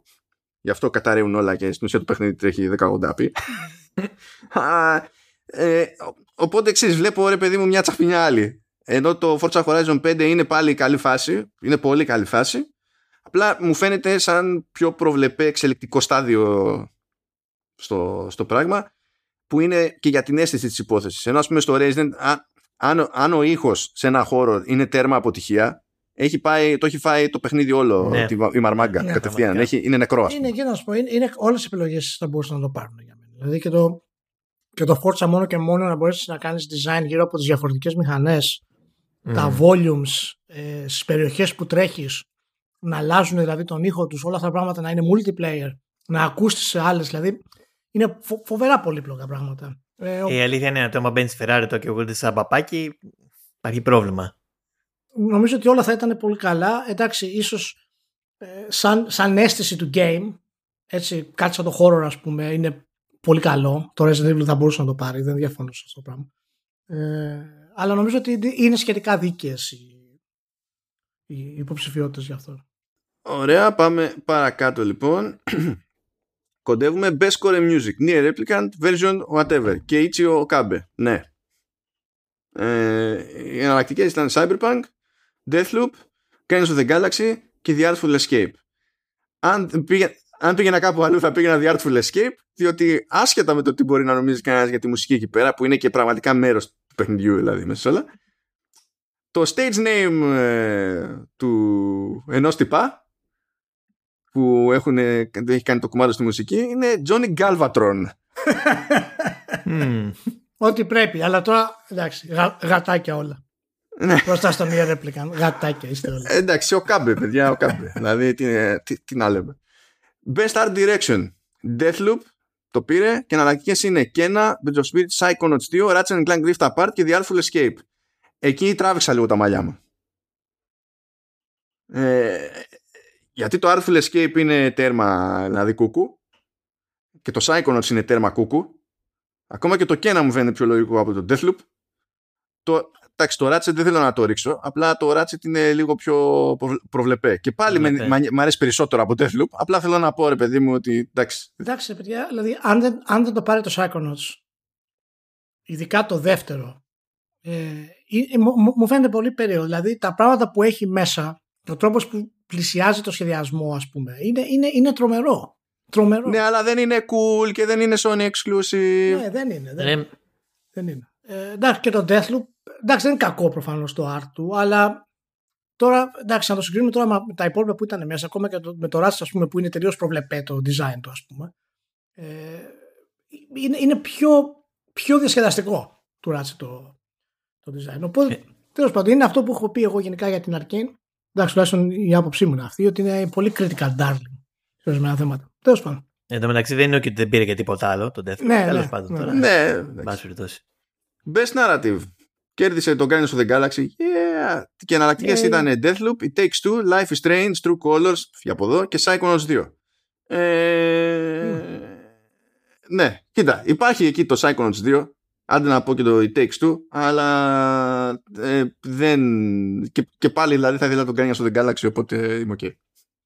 Ναι, παιδιά, πραγματικά. Ε, εντάξει, αν το έπαιρνε το Psychonauts του, ε, ακόμα και το text του δεν θα με χάλαγε, ας πούμε, αλλά ε, θα είχα ένα προβληματάκι. Το Guardians το αξίζει πάρα πολύ γιατί είναι και. Είναι σαν τίτλος Naughty Dog, αλλά με λίγα λιγότερα χρήματα. Ε, Χρειαζόταν λίγο λάβρεση γι' αυτό τώρα. Έπρεπε να ναι, ναι. Είναι, είναι πραγματικά εξαιρετικό το πόσο φυσικά είναι τα performances, ε, η ροή της ιστορίας πραγματικά είναι σαν ταινία παιδιά. Δηλαδή έχει τέτοιο επίπεδο editing μέσα το, το story και οι χαρακτήρες. Μου κάνει φοβερή εντύπωση σήμερα πραγματικά το, το Guardians. Uh, best Game Direction το πήρε το Deathloop και εναλλακτικές ήταν οι Takes Two, Psychonauts 2, Ratchet Clank και Returnal. Ε, how about no? Best Game Direction, δηλαδή όχι. Okay. Όχι. Όχι. Ε, και πάμε Game of the Year, καρφί. It takes two. Fuck yeah. Explicit tag. Thank you. Εναλλακτικέ ήταν Deathloop, ε, Metroid Dread, Psychonauts 2, Ratchet Clank και Resident Evil Village που πάστε Capcom. It takes two. Δεν υπήρχε. Δηλαδή, πάλι αν ήθελα να βρω κάποιε εναλλακτικέ θα έτρωγα Psychonauts και, και Dread. Άμα θα, θα, θα, θα, θα τα κατάπινα ευχάριστα. Αλλά it takes two, παιδιά. It takes two τα λέγαμε δηλαδή σχετικά πρόσφατα εδώ, ε, είναι, δεν, άμα το παίξετε αυτό τελείωσε. Δεν υπάρχει debate. Εντάξει, για μένα είναι ένα παράδεκτο που δεν είναι το Guardians μέσα. Για Game of the Year, υποψήφιο τουλάχιστον. Ε, στη θέση του Ratchet. Ε, και είναι, είναι πραγματικά πολύ ενοχλητικό αυτό το πράγμα. Για το Ratchet είναι ένα by the book Ratchet Clank. Δεν προσφέρει τίποτα ουσιαστικά καινούριο. Το βασικό του μηχανισμός είναι. Είναι next gen ηλία. Ναι, ο βασικός μηχανισμός που μα διαφήμισαν δεν είναι μέσα στο παιχνίδι όπως μας τον διαφήμισαν ε, και πραγματικά είναι by the book Ratchet. Το Guardians έχει και ένα πολύ ενδιαφέρον σύστημα μάχης μέσα. Μπορεί να μην είναι το καλύτερο σαν πρώτη ας πούμε παρουσίαση αλλά τουλάχιστον υποψήφιο πρέπει να είναι εσείς. Ε, ε, να σου πω ένα από αυτά που Δηλαδή, έχω ένα χρόνιο παράπονο με σένα. Με κάνεις και παραλαμβάνομαι. Δεν είναι Sony exclusive. Ναι, δηλαδή- και, στο, και στο Best Director πρέπει να το πάρει το TX2. Δηλαδή, τι καλύτερο direction μπορεί να έχει ένα παιχνίδι που παίζεται co-op και λέει μια σημαντική ιστορία πούμε, για το διαστήγιο και πετυχαίνει. Εντάξει τώρα. Και δεν, είναι, και δεν είναι απλά παίζεται co-op, είναι παίζεται co-op με υποχρεωτικό split screen, διότι για να προχωρήσεις σε κάποιους γρίφους που πρέπει να προσεγγιστούν ε, συνεργατικά εκείνη την ώρα, πρέπει εσύ που βλέπεις την εικόνα σου στη μία μπάντα της οθόνης να δεις τι κάνει ο άλλος πότε, γιατί πρέπει να συγχρονιστείς. Δεν είναι απλά έχουμε και συνεργαζόμαστε. Δηλαδή, εάν, επειδή πάντα λέμε για την κατηγορία του Best Director, ότι δεν ξέρουμε ακριβώς τι σημαίνει στα games, το, το πώς το εννοεί τέλος πάντων τα Game Awards, έτσι, δεν υπάρχει πιο 38 παράδειγμα για, για σκηνοθεσία video game από το e του. Πραγματικά. Τέλος πάντων. Ε, Deathloop είπαμε. Το... Εντάξει, το, το e του είναι είναι μια μεγάλη νίκη, έτσι. Δηλαδή μπορούμε να το πούμε ότι είναι μεγάλη νίκη αυτό το πράγμα. Είδε χαρά στα σκέλια της EA. Από λάθος.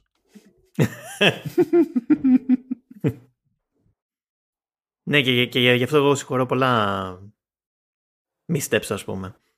Είναι κάτι που το περιμένατε, γενικά; Εγώ όχι. Εγώ δεν περίμενα ότι θα είχαν τα κότσια.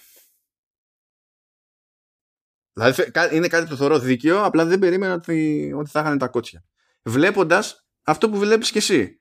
Πώς πρόχνονται κάποια πράγματα, επειδή ε, και το ίδιο το κριτικό μέρος της υπόθεσης, ας πούμε, πέφτει θύμα του hype. Ή πέφτει θύμα του εκτοπίσματος ε, της μίας ή της άλλης πλατφόρμας.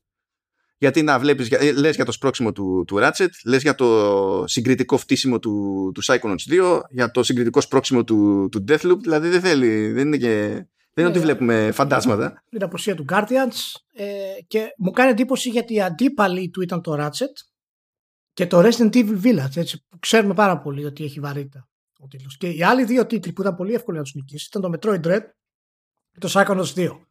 Ε, γιατί αυτοί οι τίτλοι δεν θα παίρνανε Game of the Year ποτέ είναι αδύνατο. Το Deathloop είχε πιθανότητα να, να το πάρει και ευτυχώς που δεν ε, το πήρε ε, και ενώ παραμένει ένα ok παιχνίδι ε, δεν, δεν είναι, είναι, είναι overrated για, για, για πολλούς λόγους αλλά αυτό θέλει άλλο, άλλο podcast. Να θυμίσω ότι είναι το πρώτο παιχνίδι στην ιστορία των Game Awards που το θεωρούμε μικρό budget το οποίο παίρνει το βραβείο παιδιά. Mm. 14 ήταν το Inquisition, 15 το Witcher 3, 16 το Overwatch, 17 το Breath of the Wild, 18 το God of War, 19 το Sekiro, 20 ε, το Last of Us Part 2 και τώρα 21 το, το ETX. Ναι.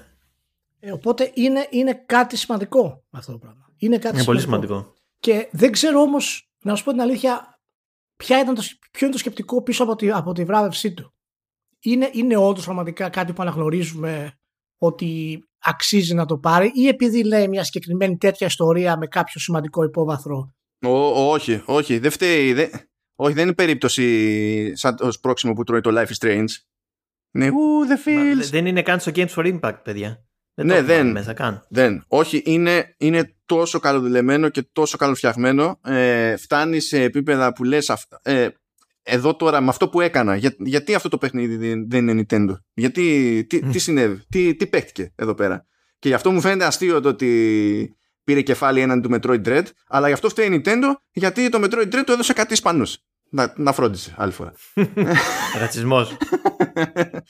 ε, όχι, είναι, ε, άμα το παίξει Λία, ε, δεν υπάρχει. Δηλαδή, κάνε, κάνε ένα κόπο γιατί το νομίζω το έβαλα και το, το έπαιξα όταν και στο EA Play. Α, το έπαιξα. Το, το, το έπαιξα, έχω παίξει το μισό. Ε, κόπ. Ναι, ε, δεν δε λυγίζεις στο τέλος από την ναι. ιστορία. Κάνει κάτι κουφά με την ιστορία, εντάξει, αλλά το, η κεντρική ιδέα της ιστορίας της ίδιας δεν είναι κάτι όντως super duper πρωτότυπο ή κάτι που δεν έχει εξερευνηθεί σε άλλες περιπτώσεις με games, indie και μη και πάλι καλά ή όχι ε, είναι αυτή η ροή και το πάρε δώσε δηλαδή που σου δίνει εργαλεία σου παίρνει εργαλεία και το τι κάνει με αυτά τα εργαλεία και, το, ε, και η θεματικότητα κάθε διαφορετικού κόσμου. Ε, και πως όλα αυτά δεν είναι μαζί από την αρχή μέχρι το τέλος. Δηλαδή το, το έπαιζα και εγώ με το, με το Λεωνίδα και απλά ήταν, ξέρεις, περιμέναμε ότι δεν μπορεί θα στραβώσει, δεν μπορεί θα στραβώσει, δεν μπορεί θα στραβώσει. Και ε, ήμασταν μονίμως με ευχάριστες εκπλήξεις ναι. Ε, η αλήθεια είναι ότι έχουμε, ε, έχουμε ξαναμιλήσει για το Φάρες ε, και έχουμε πει ότι πραγματικά έχει κάποιο συγκεκριμένο όραμα ο τύπος και χρειάζεται σίγουρα ένα budget από πίσω του. Ε, τρία παιχνίδια έχει βγάλει ο Φάρες, παιδιά. είναι για μεγάλα πράγματα. Ε, και το πρώτο που έβγαλε το Brothers ε, ήταν σε φάση δεν είχε ιδέα τι έκανε. Έπρεπε, δηλαδή εκείνος, επειδή αυτός είχε ξεκινήσει από σκηνοθέτη σκηνοθέτης, ε, ε, έλεγε, ξέρω εγώ, στην ομάδα ότι εγώ αυτό θέλω να γίνει έτσι και προσπαθούσε να το εξηγήσει η ομάδα ότι αυτό που ζητάει είναι τεχνικά αδύνατο. και δεν μπορούσε να καταλάβει γιατί είναι τεχνικά αδύνατο. Αλεξιπτωτιστής σαν το Gage. ναι, ναι. και, και πρόσεξε έτσι, το Brothers βγήκε το 2013. Το πήρε πέντε χρόνια στην ουσία για να βγάλει το Way Out το 2018 και σε τρία χρόνια έβγαλε το text του. Ε, και αυτή, πήρε το βραβείο του αυτή τη στιγμή. Σίγουρα θα το ανοίξουν οι πόρτες ε, πάρα πολύ αυτή τη στιγμή και εύχομαι τουλάχιστον ε, να πάρει κάποιο πράσινο φως από την EA ε, και να το πει πάρε αγόρι μου και κάνει αυτό που θέλεις. Η αλήθεια είναι ότι θα ήθελα πραγματικά να τον δω και σε κάτι single player, σε narrative. το Fares, χωρίς να έχει το, το restriction, ας πούμε, τον περιορισμό ε, του, του two player, να τον δούμε. Γιατί πραγματικά είναι, ε, είναι από τις πιο φιλόδοξες, ας πούμε, περιπτώσεις που έχουμε στη βιομηχανία αυτή τη στιγμή. Ναι, αλλά από την άλλη δεν, δεν υπάρχουν άλλα τέτοια παραδείγματα. Είναι μοναδικός. Ναι, ναι, είναι, ναι είναι, από, είναι από τους δυτικούς οτέρ, ας το πούμε έτσι. Όπως είναι, mm. okay, είναι, είναι, είναι τη Δύση αυτό που για, έχουν. Για εκεί πάει. Για εκεί πάει. Το, το, το, περίεργο είναι ότι μάλλον το σκάλαμα που έχει με το κοπ σαν φάση. Αν και το Brothers δεν ήταν κοπ. Δεν είναι, δεν είναι αυθεντικό κοπ. Το... Ναι, δεν είναι, δεν είναι κοπ ε, το Brothers. Αλλά πάλι βασιζόταν στο ότι τέλος πάντων κάνεις κουμάντο σε δύο χαρακτήρες. Ε, ε, πρέπει να πηγαίνει με, τη, με το σκάλαμα που, που, που έχει φάει με το, με το medium του στυλ ε, είμαι στα games, υπάρχει interactivity, υπάρχει τρόπος ε, να συμμετέχει ένας και υπάρχει τρόπος να συμμετέχει που έχει πάνω από ένας. Γιατί να πάω να το κάνω έτσι όπως θα το έκανα σε ταινία; Και πρέπει εκεί να σκαλώνει το άτομο και να βαράει διάλυση. Αλλά πρέπει να είμαι καλά στην πορεία. Είναι πραγματικά έτσι περίεργο γιατί οι, οι οτέρ που έχουμε γενικά στη Δύση έχουν σιγά σιγά εξαφανιστεί. Ε, Δηλαδή η παλιά φρουρά έχει εξαφανιστεί από το Μολυνιό μέχρι το Λεβίν ας πούμε. Είναι, είναι εκτός, ε, είναι μπλεγμένη ας πούμε σε development health. Ε, ο Cage που είναι ο, ο πραγματικά ενεργός ε, και πολύ επιτυχημένος ε, βέβαια τα, τα παιχνίδια του, το Detroit ως το τελευταία δεν έχουν πάρει ούτε καν υποψηφιότητα για Game of the Year. Ε, και ο Φαρές, Καλά αυτό ήταν τραγικό για μένα. Ναι ήταν τραγικό και, και, και, και ο Φαρές το πήρε τσάκαμπαμ. Τσάκαμπαμ. Ε, Καλά τώρα δεν πρόκειται παιδιά να πάρει υποψηφιότητα σοβαρή ποτέ η Quantum Dream, το ξέρετε. Εντάξει, είναι, είναι και αυτό από τα σφάλματα που έχουμε ως, ως βιομηχανία γιατί ναι. θεωρούμε ότι ξέρεις, είναι, είναι περισσότερο η κουβέντα γύρω από τις χαζομάρες και δεν, μπορείς, δεν αναγνωρίζεις πραγματικά το τι προσπαθεί να κάνει ο τύπος. Απ' τη μία είναι η κοινότητα που λέει «Ω, αυτό δεν είναι παιχνίδι» και απ' την άλλη τώρα υπάρχουν και τα media που είναι «Α, έχει κατηγορηθεί για το α, το β, το γ» Ε, και μετά όταν βλέπουν την έκβαση των υποθέσεων που πηγαίνουν δικαστικά, ακόμη και όταν αθωώνεται η Quantum Dream, πάλι ενοχλούνται με το αποτέλεσμα. Δεν έχει τελεσιδικήσει τελεσιδικήσει για να πούμε ότι υπάρχει αυτή η σιγουριά, αλλά αυτά στον Cage και στην κάθε Quantum Dream τα, τα χρεώνουν αρκετά ώστε να τους αφήνουν στην απέξω. Στην Activision δεν θα τα χρεώσουν τόσο ώστε να την αφήσουν τελείως στην απέξω. Μια υποψηφιότητα θα την πάρει τουλάχιστον. αν η κατηγορία ήταν για τον Kojima; Τι εννοείς η κατηγορία ήταν για τον Kojima; Α, για το κοτσιμά. Όχι ναι. εσύ. Απλά θα ήταν κάποια παρανόηση που θα έχει γίνει στο story. Ε, ναι. Εννοείται. Έχει γίνει κάποιο λάθος. ο, ο, ήταν υποψήφιος το 19. Και το έχασε στο Σέκυρο. Το οποίο για μένα ήταν πολύ λάθος. Δηλαδή θα ήθελα ναι. να το πάρει το, το Death Stranding εκείνη τη. Αλλά τέλος πάντων. Ούτε, ούτε αυτό τώρα ήταν απολύτως λογικό, αλλά δεν είναι λογικό για το Σέκυρο. Εντάξει. Ε... Ναι, εντάξει, οπότε πραγματικά είναι, είναι πολύ καλή, είναι, είναι πολύ σημαντική ας πούμε νίκη και θέλω να δω πραγματικά τι θα επακολουθήσει με το, με το Fares. Ελπίζω να μην βαρεθεί και φύγει ας πούμε. το ελπίζω. Ε, OK. Okay. Εντάξει, οπότε γενικά καλά θέματα. Καλά τα πήγαμε τα, στα βραβεία φέτος. Δεν υπάρχουν έτσι φοβερά παράπονα από τις ε, βραβεύσεις. Ε, να πούμε το, το ETX του είναι στο, στο Game Pass. Ε, είναι στο EA Play, οπότε αν κάποιος έχει Game Pass Ultimate, ε, έχει και EA Play, άρα τέτοιο. Αν έχετε συνδρομή, παίξτε το, δεν, δηλαδή, απλά παίξτε το. Μια χαρά. Ε, και προχωράμε από τα βραβεία. Θα επιστρέψουμε έμεσα με το θέμα που θα έχουμε μετά για τα AAA προφανώς. Ε, για κάποια παιχνίδια να μιλήσουμε, Μανώ; Ναι, κοίταξε να δεις, χάζευα το... Ναι, έχω ένα αποθηκάκι εκεί που έχω ολόκληρες σειρές με τα... με τα παιχνίδια που έχω σε physical από προηγούμενες γενίε, γιατί το physical το έχω εγκαταλείψει εδώ και κάτι χρόνια. Και χαζεύοντας ένα παιδί μου, λέω, όχι, κοίταξε να δεις. ε, δεν είναι όλες οι θήκες πλαστικές. Και πετυχαίνω εκεί μια χαρτονένια και βλέπω, οπ, το Άικο. Χα, χα. Και κοιτάζει μετά και λέει, οπ, 20 χρόνια Άικο. Ε, σαφ. 29 λοιπόν. Τι να πρωτοπούμε γι' αυτό χωρίς να καταρρεύσουμε στη, διαδρομή, το υπερπέχνητο. Ε, έκανε και ένα αφιέρωμα εκεί πέρα το, το Φαμίτσο. Πήρε δηλώσεις από κάτι άμπαλους. Δεν ξέρω αν είδες όλη τη, λίστα. Για κάνε, για κάνε μια αναφορά. Εντάξει, ε, παιδιά, ε, πήρε κάτι coach εκεί από τον Dragman, από το, από το Δελτόρο, ε, από, από Τζενόβα Τσεν, από τον Μιγιαζάκη, ο οποίος Μιγιαζάκη λέει ότι, είπε ότι χωρίς το Ico δεν θα υπήρχε λέει Souls γιατί όταν έπαιξα το Ico έφαγα σήμα και μπήκα στο game development. Και το, το, το στυλ λέει, που έχει στο storytelling το Ico είναι αυτό που προσπαθώ λέει, να πετύχω όλα μου τα χρόνια. Οπότε take that. Ο, ο, ο Sakurai του Smash Bros ο οποίος είναι troll στην όλη φάση λέει την ίδια χρονιά βγήκε και το δικό μου το Smash Bros. Κανείς δεν μιλάει για αυτό. ο, ο Γκόιτσι Σούντα, κλασικό άλλο τρόλ εκεί πέρα που λέει ότι όταν το, το είδα αυτό, ε, όταν είδα ότι μπορούσε να πας να κάνεις save καθ, ε, καθήμενος με τη Γιόρντα σε ένα λέει τέτοιο περίπου καναπέ ε, μου άρεσε πάρα πολύ η ιδέα και γι' αυτό λέει εμπνεύστηκα το save system στο No More Heroes που πηγαίνεις για χέσιμο γιατί είναι ο Γκόιτσι Σούντα εντάξει ε, ε, Τετσούγια Μιζουκούτσι ε, δηλαδή δεν τελειώνει το, το πράγμα παιδιά εντάξει αν και νομίζω ότι το πιο εύκολο είναι να σταθούμε στο τύπο Μιαζάκη γιατί ήταν τελείως κάθετο το άτομο ας πούμε δεν ήταν να έχουμε να λέμε και ο Δελτόρο εντάξει ο Δελτόρο στέκεται όπως αντιλαμβάνεται σε αυτά που του κάθονται περισσότερο στο ζήτημα του φωτισμού, ξέρω εγώ, της σκηνοθεσίας κτλ. Α, ξέχασα. Γιοκοτάρα, παιδιά. Συγγνώμη. Ναι, ναι. Ο σκηνοθετάς. Λέει, even, even though it's a perfect game that makes me dizzy. I remember that I was angry because my score was low. Ε, και, ναι, εντάξει, τι, τι, τι να πω. Ε, και λέει ότι τώρα λέει καταλαβαίνω και ο, ο λόγος λέει που είχα θέμα με το σκορ είναι επειδή δεν είχα συνειδητοποιήσει ότι το, το ICO δεν χρειάζεται σκορ. Ορίστε. Ε, εντάξει, η αλήθεια είναι ότι δεν, δεν μπορείς να πεις πολλά πράγματα που δεν έχουν υποθεί για το ICO, αλλά ο χρόνος έχει δώσει ακόμα περισσότερη αξία. Ιδιαίτερα για το visual style, το οποίο το έχουμε δει και στην προσέγγιση του σε, και σε καινούρια παιχνίδια ακόμα. Ε, εντάξει, βγήκε το 2001, 24 Σεπτέμβρη, για το PlayStation 2. Ο Wenda έχει κάνει τρία παιχνίδια. Έχει κάνει το, το Ico, έχει κάνει το Colossus και έχει κάνει και το Last Guardian.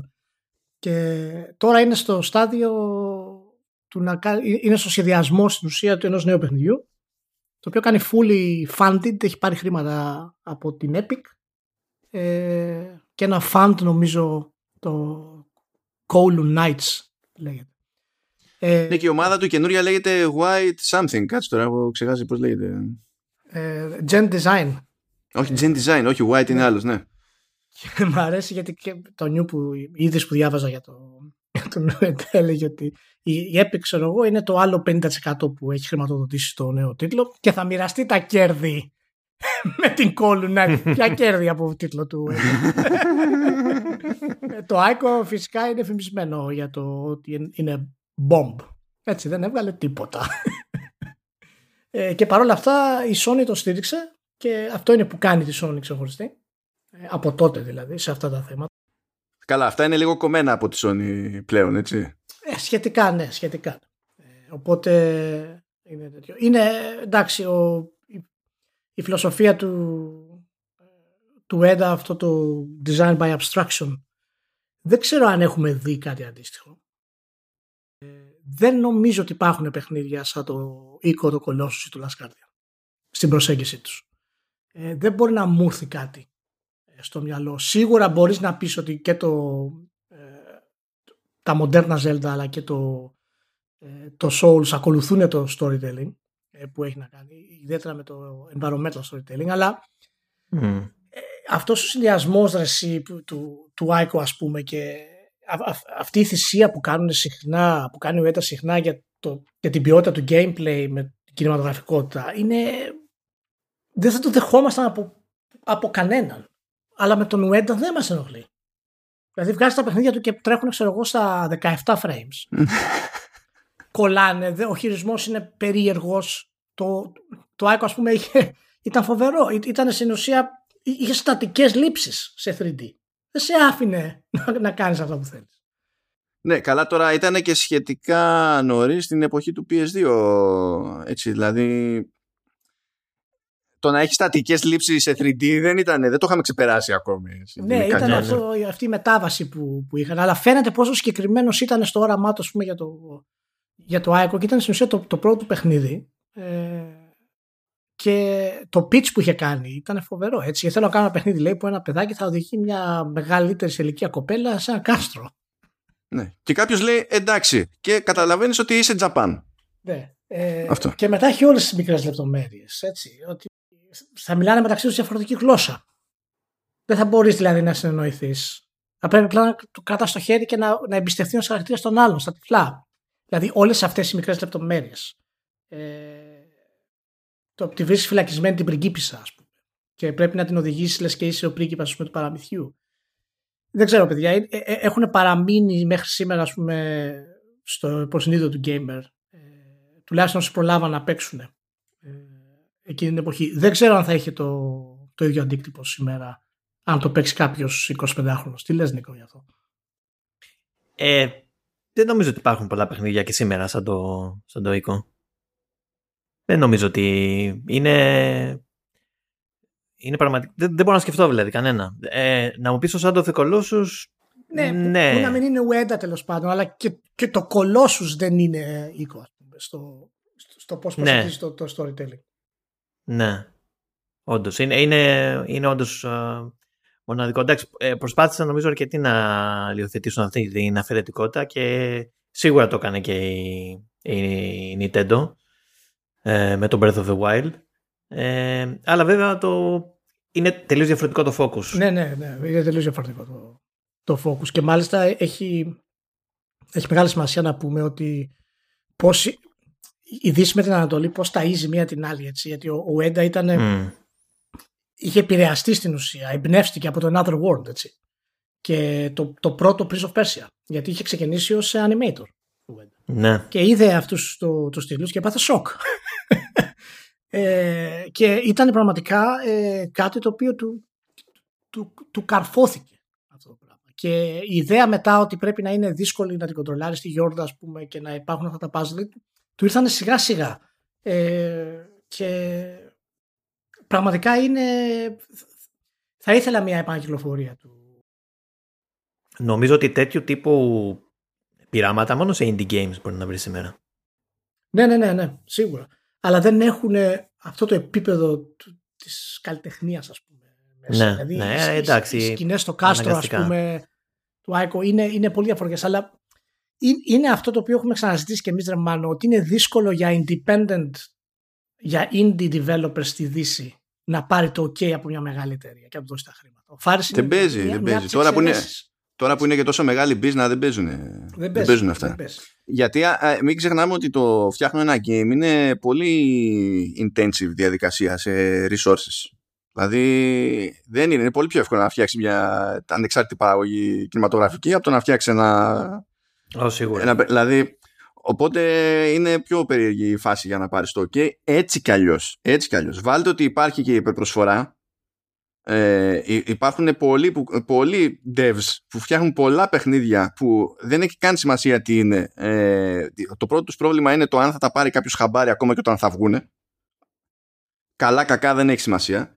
Έχουμε τέτοια προβλήματα σε αυτή τη, τη βιομηχανία που δεν τα έχει αντίστοιχα ας πούμε, ο κινηματογράφος και, και τα λοιπά. Ναι, Αλλά ίσως τέλος τα- πάντων, αυτή είναι άλλη κουβέντα. Ίσως τα έχει τώρα περισσότερο από ό,τι τα είχε. Γιατί ο κινηματογράφος πέρασε τη θρηλυκή περίοδο που ο καθένας έκανε ταινία, ας πούμε. Και ο κόσμος πήγαινε να τις δει. Υπήρχε αυτό το, το independent style. Τώρα έχει μειωθεί πάρα πολύ. Και... Ναι, απλά οι εβδομαδιαίες κυκλοφορίες, ξέρω εγώ, στις αίθουσες δεν ήταν ε, 28.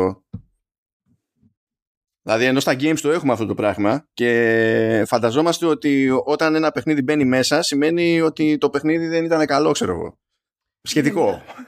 Είναι μία από αυτές τις θεωρίες που, που έχουμε συζητήσει μερικές φορές. Ότι ξέρεις, η βιομηχανία γίνει τόσο μεγάλη που φτάνει στο σημείο που απαγορεύει κάποιους τίτλους στην ουσία να δημιουργηθούν. Και αυτό σημαίνει ότι αυτοί που εμπνέονται δυσκολεύονται να εμπνέονται τόσο πολύ. Απ' την άλλη, όμω, απ' την άλλη όμως έχεις τόσους πολλούς indie τίτλους που όντως ε, κάνουν αυτές τις διαφορές αλλά πόσοι από αυτούς θα έχουν ας πούμε, το αντίκτυπο ενός ε, άϊκο παραδείγματος χάρη; Μα κοίτα, τώρα για να ολοκληρώσουμε και την τριπλέτα της ε, επιτυχίας, παύλα αποτυχίας στη, στην ονομασία αυτή, μέχρι στιγμής στη συζήτηση αυτή που έχουμε κάνει μεταξύ μας, το έχουμε πει Άικο, το έχουμε πει Οίκο, να, πούμε και το, να, να το, να το πούμε για μια φορά και σωστά, και να το, δηλαδή και εγώ έκανα λάθος πριν, να το πούμε για μια φορά σωστά και να πούμε ότι είναι Οικό Οικό. και τελειώνει η υπόθεση.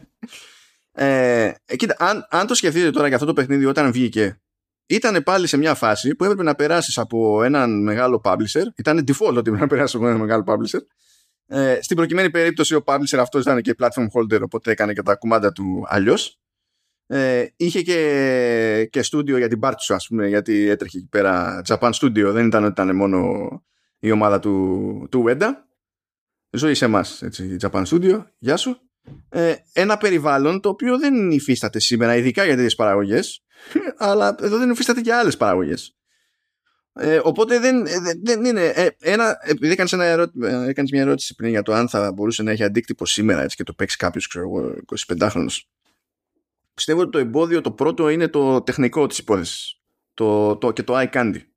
Αλλά πέραν αυτού, αν κάποιος μπορέσει και το ξεπεράσει, ε, νομίζω ότι μπορεί να έχει ίδιο αντίκτυπο και σήμερα.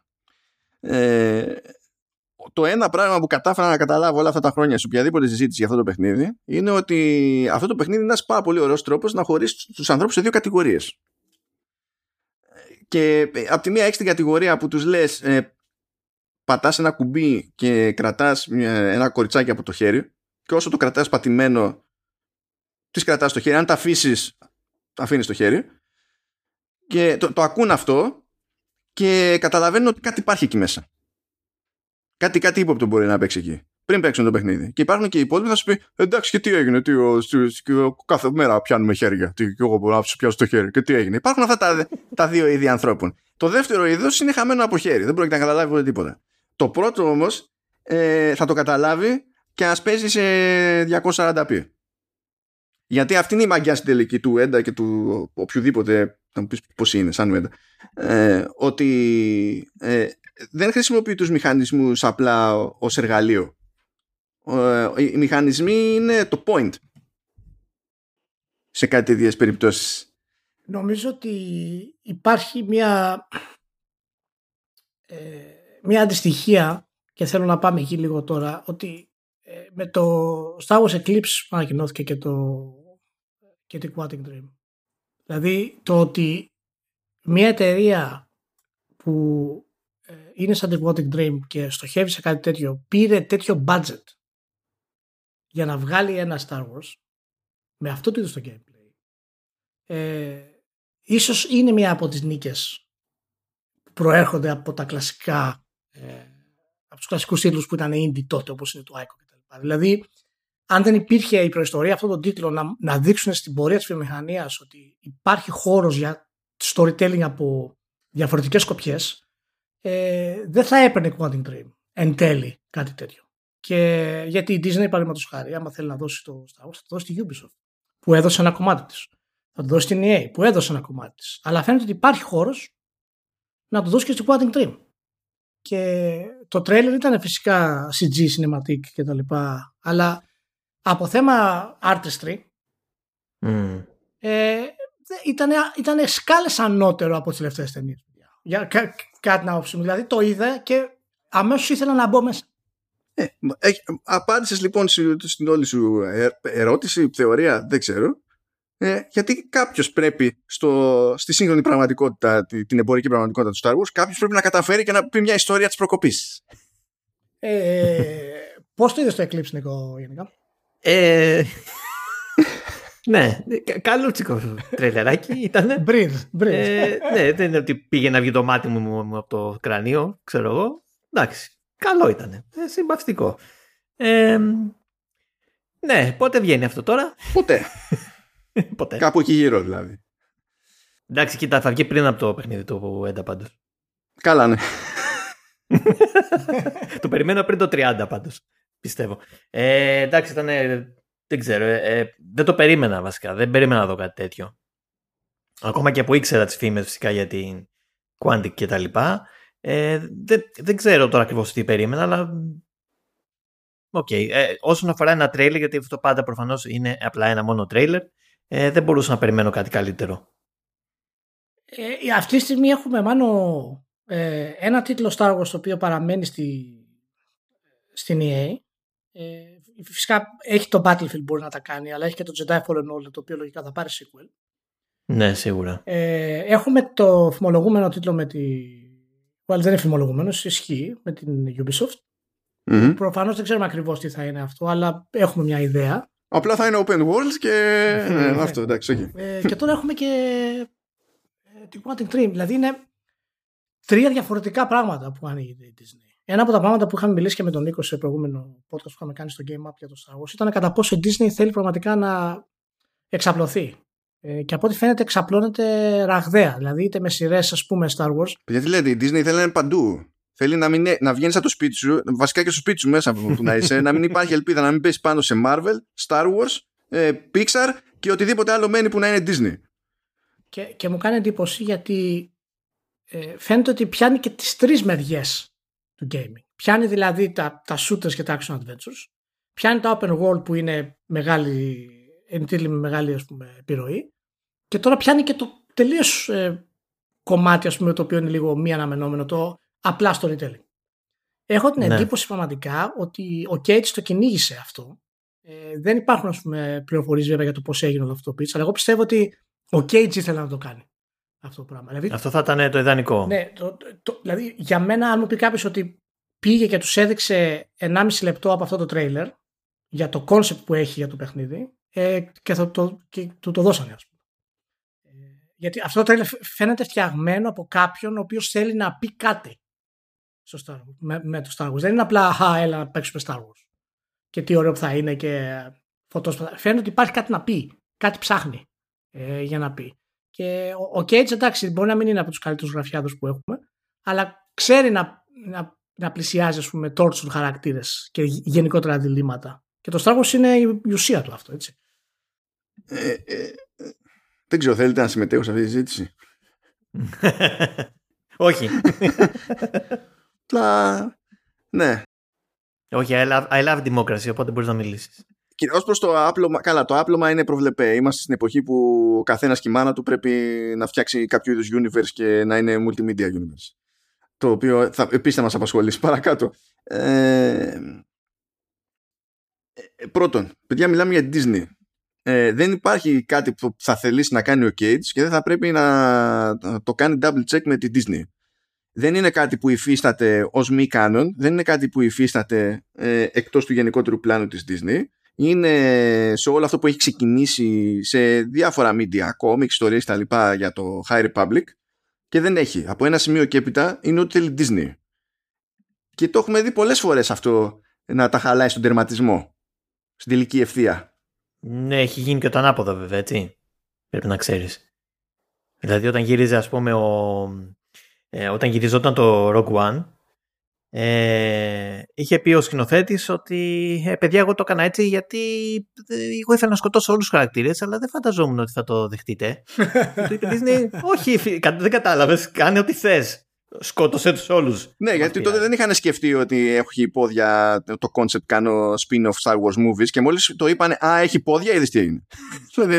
Δηλαδή, Εντάξει, ε, ε, αλλά θέλω να σου πω ότι η- η- παρα- έγινε παρανόηση σε εκείνο το σημείο. Πραγματικά δεν, δεν το πίστευε ο άλλος ότι θα είχε τον guts, ας πούμε, η Disney να το δεχτεί αυτό. Αλλά δεν είναι απαραίτητο 100%. Για να πω και το θετικό πάντως, πιστεύω ότι με τη μοιρασιά που βλέπω να έχει κάνει σε παραγωγές για games η, η Disney, μετά την αναβίωση τέλος πάντων του, του ενδιαφέροντός της για τα games, που έγινε στο μεσοδιάστημα, τα λέγαμε πότε ήταν, πέρυσι, πρόπερσι, το έχω ξεχάσει, που ε, είχαμε ξεκινήσει και είδαμε μια αγγελία από τη Disney που έψαχνε manager για να κάνει Ναι. κονέ και συμφωνίες κτλ. Ε, με το μοίρασμα που έχει γίνει, ε, θέλω να πιστεύω ότι ο συγκεκριμένος manager είναι και λίγο μεράκλης. Διότι όταν είσαι Disney, όσο και να σου χτυπιέται ο Cage, πρέ, ε, δεν, δεν φτάνει αυτό. Με τα μυαλά που έχεις συνήθως ως Disney, Disney, καθαρό είμαι Disney, ρε παιδί μου. Ναι, θ- θ- πιστεύω ότι και γενικότερα η επιτυχία του Avengers έχει αλλάξει λίγο το concept της, ε, της Disney σε αυτά τα πράγματα γιατί και αυτός είναι ο πρώτος τίτλος που βγαίνει με το νέο publisher, έτσι. Βγαίνει με τη Lucasfilm. Και Ναι, ε, Lucasfilm Games. Ναι, είναι δηλαδή απευθείας χρηματοδοτούμενο από την Disney. Από το στούντιό της μέσα. Το οποίο είναι το πρώτο της στην ουσία. Που, στη μοντέρνα εποχή προφανώς μιλάω έτσι. Που κάνει κάτι τέτοιο. Και αυτό δείχνει τουλάχιστον ότι σίγουρα θα υπήρχαν διάφορα pitch και ο, και ο, και ο Cage το κέρδισε. Ε, Ε, καλά, ναι, χωρίς pitching δεν γίνεται. έχει- Εννοείται. Ναι. Και σίγουρα δείχνει ότι, και, ότι μπορεί να είμαστε λίγο αφελείς τώρα, τουλάχιστον εγώ σε αυτό το κομμάτι, είναι ότι και η Disney θέλει να, να πει ένα story καινούριο μέσα από τα games. Και μπορεί να είναι και κάποιο τεστ. αυτό το πράγμα. Δηλαδή αν ένα story ε, του Cage όντως ασχολείται με τη δύναμη με κάποιο ας πούμε πιο σκοτεινό ή κάποιο πιο πολύπλοκο τρόπο από ό,τι έχουμε συνηθίσει ε, που ούτως ή άλλως η αλήθεια είναι ότι από το Skywalker Saga δεν είχαμε και πολλές επιλογές να το αλλάξουμε σαν concept και γι' αυτό είναι το, το Rogue One τόσο επιτυχημένο κατά την άποψή μου γιατί δείχνει μια πολύ διαφορετική πλευρά του Star Wars. Mm. Ε, ίσως αυτό αν όντως πιάσει ε, δώσει, οθήσει και τη Disney σε κάτι, σε κάτι διαφορετικό και για τις ταινίες της νομίζω. Δεν ξέρω αν θα φτάσει μέχρι εκεί, αλλά μακάρι. Ε, πόσα χρήματα δίνει τώρα σε αυτό το πράγμα, Μάνο, πόσα λες; Πόσα χρήματα πήρε η Quantic Dream να το κάνει; Ποιο είναι το budget; Λι, λιγότερα, λιγότερα από όσα φαντάζεσαι. Ε, εντάξει τώρα να έχει θα, θα εκπλαγώ έτσι και πάρει πάνω από, από πενιντάρικο. Δεν είμαι σίγουρος ότι τον χρειάζεται κιόλας. Πεντάρικο. Ναι. Να, να, σου πω, να σου πω γιατί. Διότι λίγο είναι, είναι, η Quantic Dream είναι κάτι που γενικά δεν το έχουμε πολύ έτσι, πρόχειρο στη σκέψη μας συνήθως. Ε, είναι αρκετά κάθετη μονάδα. Από την άποψη ότι κάνει το δικό της mock-up, κάνει το δικό της performance capture, ε, είναι το πρώτο στούντιο στην Ευρώπη που είναι πλέον με τη στάμπα Dolby για παραγωγή σε, σε Dolby Atmos για games ε, ενίοτε πουλάει και τέτοιου είδους υπηρεσίες σε τρίτους. Και είναι πράγματα που όταν τα κάνεις μόνος σου ε, και τα έχεις στήσει ήδη και έχεις φάει το αγκούρι δηλαδή στην ίδια την επένδυση ε, σου κοστίζουν ευθυνότερα να τα κάνεις in-house. Ενώ να πεις πάω να κάνω το χοντρό το mock-up ναι. ε, έξω σε πιάνει ο που τώρα λόγω πανδημίας μπορεί να αναγκαστεί να το κάνει όλο εξ αποστάσεως και να κλαίει αλλά τέλος πάντων είναι λίγο περίεργη η περίπτωση business η, η Quantic Dream. Και είχε ύποπτα ε, μετριοπαθές budget και σε όλες τις προηγούμενες παραγωγές που είχε κάνει. Δηλαδή εδώ πιστεύω ότι θα έχει παραπάνω μεν και σίγουρα θα έχει τιτανοτεράστιο marketing budget. Εντάξει. Αλλά για development budget έχω την εντύπωση ότι αν το μάθουμε ποτέ θα μας κάνει πάλι λίγο θα, το κουφό για το τι νούμερο θα είναι υπολογι... Ε, επειδή θα φανταζόμαστε ότι θα ήταν πολύ μεγαλύτερο ξέρω. Κοίτα, εγώ πιστεύω ότι τουλάχιστον θα, θα έχει διπλάσιο από το Detroit. Αυτό μας πάει κοντά στο 60. Ε, και χωρίς το marketing είναι τα νούμερα έτσι προφανώς. Ε, οπότε δεν είναι δηλαδή είναι πολύ σεβαστό νούμερο για τέτοιου είδους παιχνίδι γιατί τώρα η αλήθεια είναι ότι η αναφορά, τους, η αναφορά στο παιχνίδι στο ίντερνετ το να παίρνουν action adventure δεν έχει δηλώσει η Quantic Dream τι ακριβώς είναι. Εντάξει, εμείς ξέρουμε τι κάνει η Quantic Dream, αλλά μου κάνει εντύπωση που δεν είναι κάποιο storytelling experience π.χ. Το, το πλασάρουν αυτή τη στιγμή ως action adventure. Και θα έχει ενδιαφέρον να δούμε γιατί προφανώς τώρα αν η Quantic Dream κάνει ένα open world ή semi-open world για να πει την ιστορία, ε, θα μου κάνει φοβερή εντύπωση αυτό το πράγμα. Και είδαμε κά, κάποιες σκηνές πολύ ανοιχτές στο τρέιλερ. Φαντάζεσαι; Ναι. Κοίτα, δεδομένου ότι ρε παιδί μου το Detroit για παράδειγμα ε, λανσάρεται ως adventure game. Στην πραγματικότητα, έτσι ναι, δεν είναι; Ναι. Σαν είδος. Ε, θεωρώ ότι αν έχει ε, κάποιο actions, ξέρω εγώ, με φωτόσπαθα κτλ. Γιατί φαντάζομαι ότι ρε παιδί μου ότι αυτό ίσως δεν θα το κάνουν καθαρά με QTE. Δεν ξέρω κιόλας. Δεν είμαι σε. Δεν ξέρω πώς θα μπορεί να γίνει, αλλά ε, ναι, είναι λογικό να έχει μια πιο action προσέγγιση. Αλλά εντάξει, δεν νομίζω ότι πρέπει να περιμένουμε κάτι σαν το, κάτι σαν το Fallen Order. Όχι, ναι, εγώ, ε, ε, εγώ θα έλεγα να το αφήσουν στα QTE ή κάτι συνδυαστικό τουλάχιστον, γιατί τώρα για να βάλουν τελείως action δεν ξέρω πώς θα το παλέψουν αυτό. Ναι, γιατί αυτό το action adventure είναι λίγο, ξέρεις. Τι εννοείς, ας πούμε. Με action, μόνο, action adventure μόνο με QTE, δεν ξέρω, στέκει.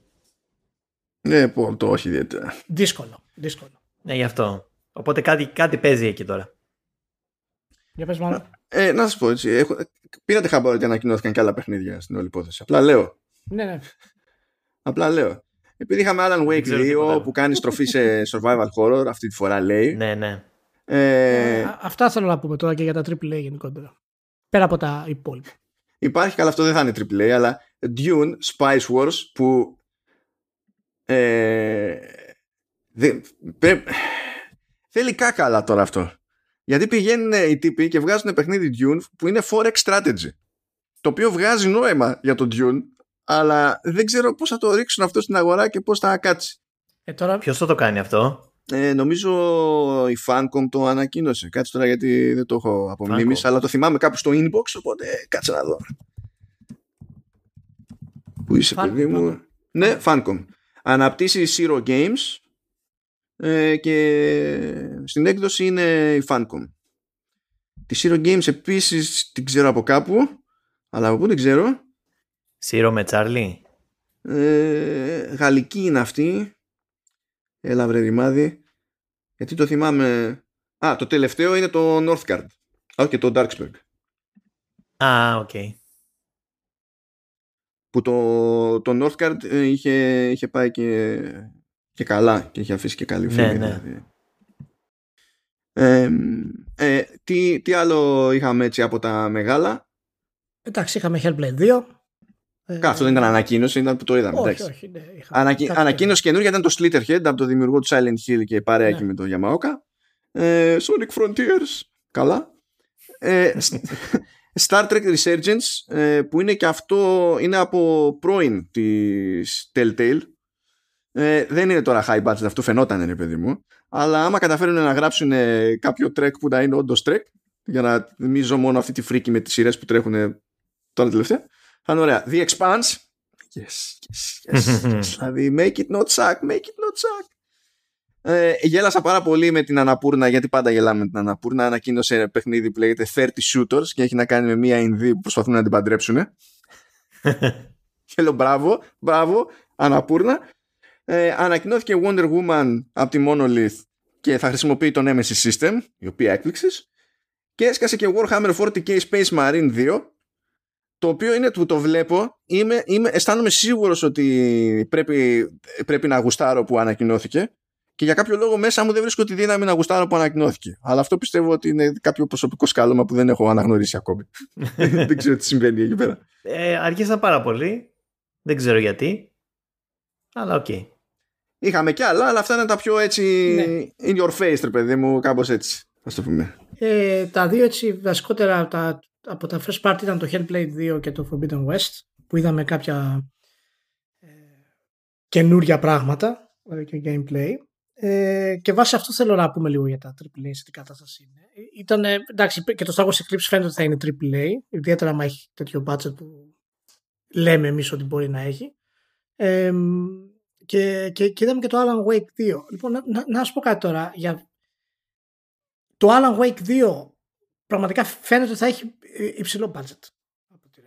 Ε, πλήρωνε η Epic πάλι. Έτσι. Ε, ναι. Ε, έπρεπε, δεν έπρεπε. Έπρεπε να έχουμε sequel γι' αυτό; Κοίτα, με το, ε, με το πώς το έχει μέσα στο μυαλό της η αγορά, ας πούμε, και ο κόσμος, ακόμα και αυτοί που δεν το έχουν παίξει, που θα, θα το ακούνε τόσα χρόνια για τον οποιοδήποτε λόγο, ε, νομίζω εμπορικά και μόνο δηλαδή βγάζει νόημα να το προσπαθήσει. Επίσης είναι Alan Wake. Θα έπρεπε να μην επιχειρηματολογώ παραπάνω. Θα αρκεί το όνομα. Το όνομα είναι σωστό για την περίσταση, για branding. Είναι, είναι σωστό. Ε, πιο πολύ περίεργος είμαι για το ότι θα κάνει και λίγο pivot. Ενώ την προηγούμενη φορά δεν το προσπαθούσαν για survival horror, survival horror και είπαν ότι αυτή τη φορά το πάμε για survival horror και δεν θα είναι σαν. Δεν το θεωρούμε καν ότι είναι στο ίδιο είδος με, με το προηγούμενο. Ε, εκεί θέλω να δω τι, γιατί πάλι είναι ένα είδος στην ουσία με το οποίο δεν έχουν ε, καταπιαστεί ιδιαίτερα. Είναι, τι να σου πω, η αλήθεια είναι ότι το, το control δεν πούλησε τα αναμενόμενα. Ε, εμπορικά πέτυχε πάντως, δεν έχουν παράπονο ούτε αυτή ούτε 505, καλά ναι, περνάνε. Ναι, αλλά το θέμα είναι ότι σε σχέση με το Alan Wake έχει πουλήσει πολύ λιγότερο. Ε, εντάξει. Και ενώ και τα νούμερα του Alan Wake παραμένουν χαμηλά. Δηλαδή τόσο καιρό ας πούμε είναι, είναι κοντά στα 3 εκατομμύρια. Ε,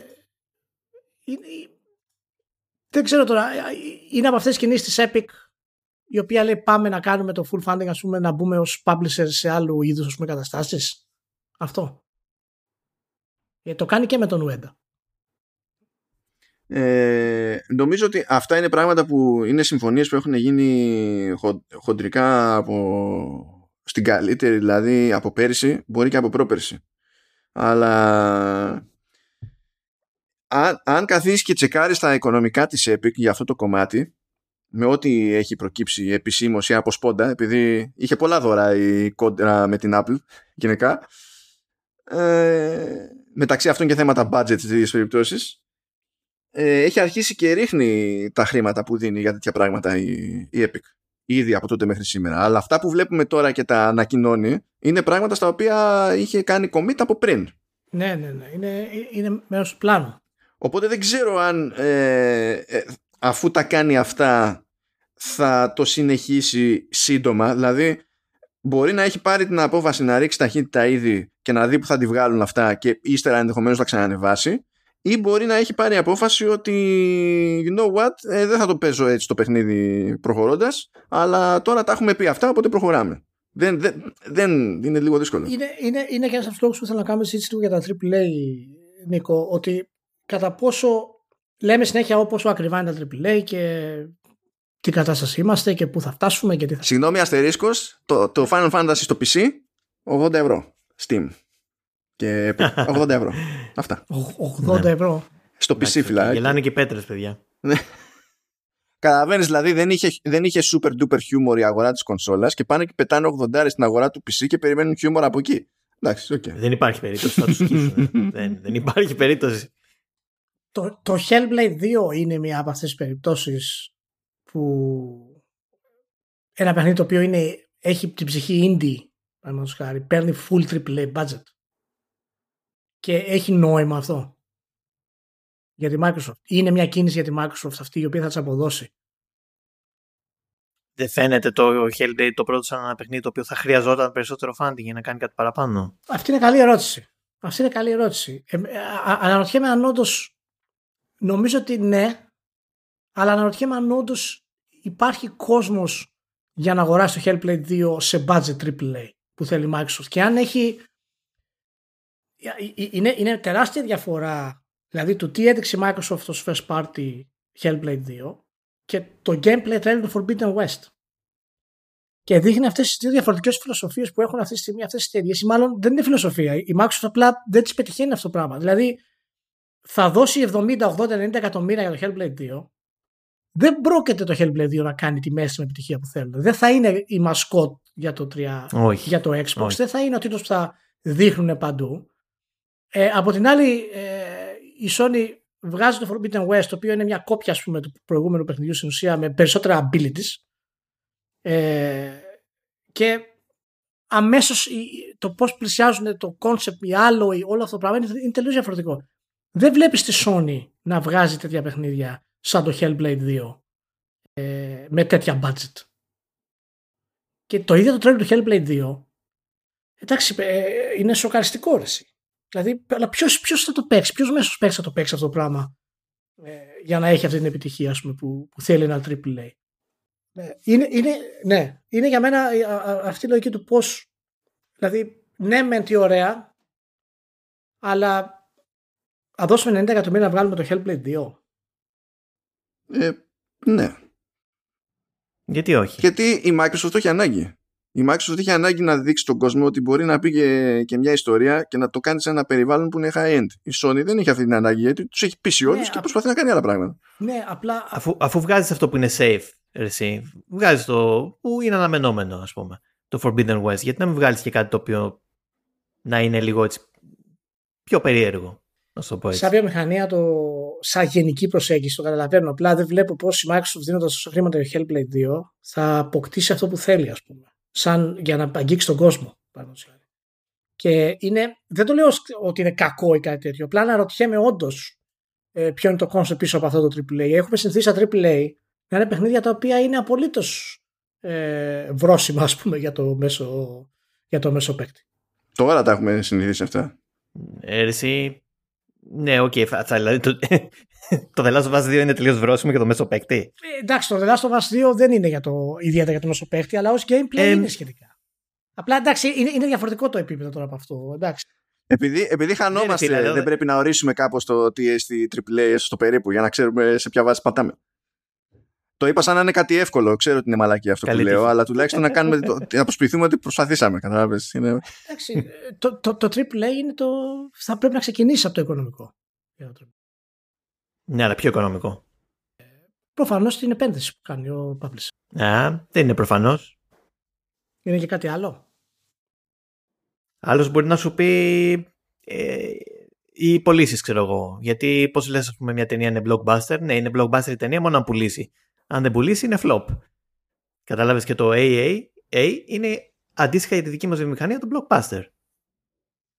Δεν πιστεύεις ότι το, το AAA έχει να κάνει με, ε, πρωτίστω με το development cost, ας πούμε. Δηλαδή το, Σίγουρα το, έχει να κάνει. Έχει κάνει η εταιρεία σε αυτό; Δηλαδή καταλαβαίνω αυτό. Σίγουρα έχει να κάνει. Ε, αλλά επειδή συζητάμε συνέχεια πόσο περιορισμένα είναι τα AAA αυτή τη στιγμή. Και το... ε, εγώ αναρωτιέμαι αν είναι μόνο αυτό όμως. Ε, όχι μόνο αυτό, αν είναι αυτός ο κυρίαρχος παράγοντας.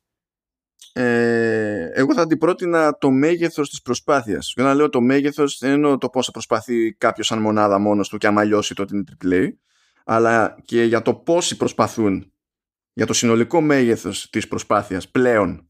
Γιατί αυτό πηγαίνει πακέτο και με το κόστος και εξυπηρετεί και τη, την άτυχη κατάληξη από την άποψη ότι το Avengers είναι AAA. Το ότι είναι μάπα είναι άλλο καπέλο. αλλά είναι AAA. Αυτό είναι το θέμα. Το...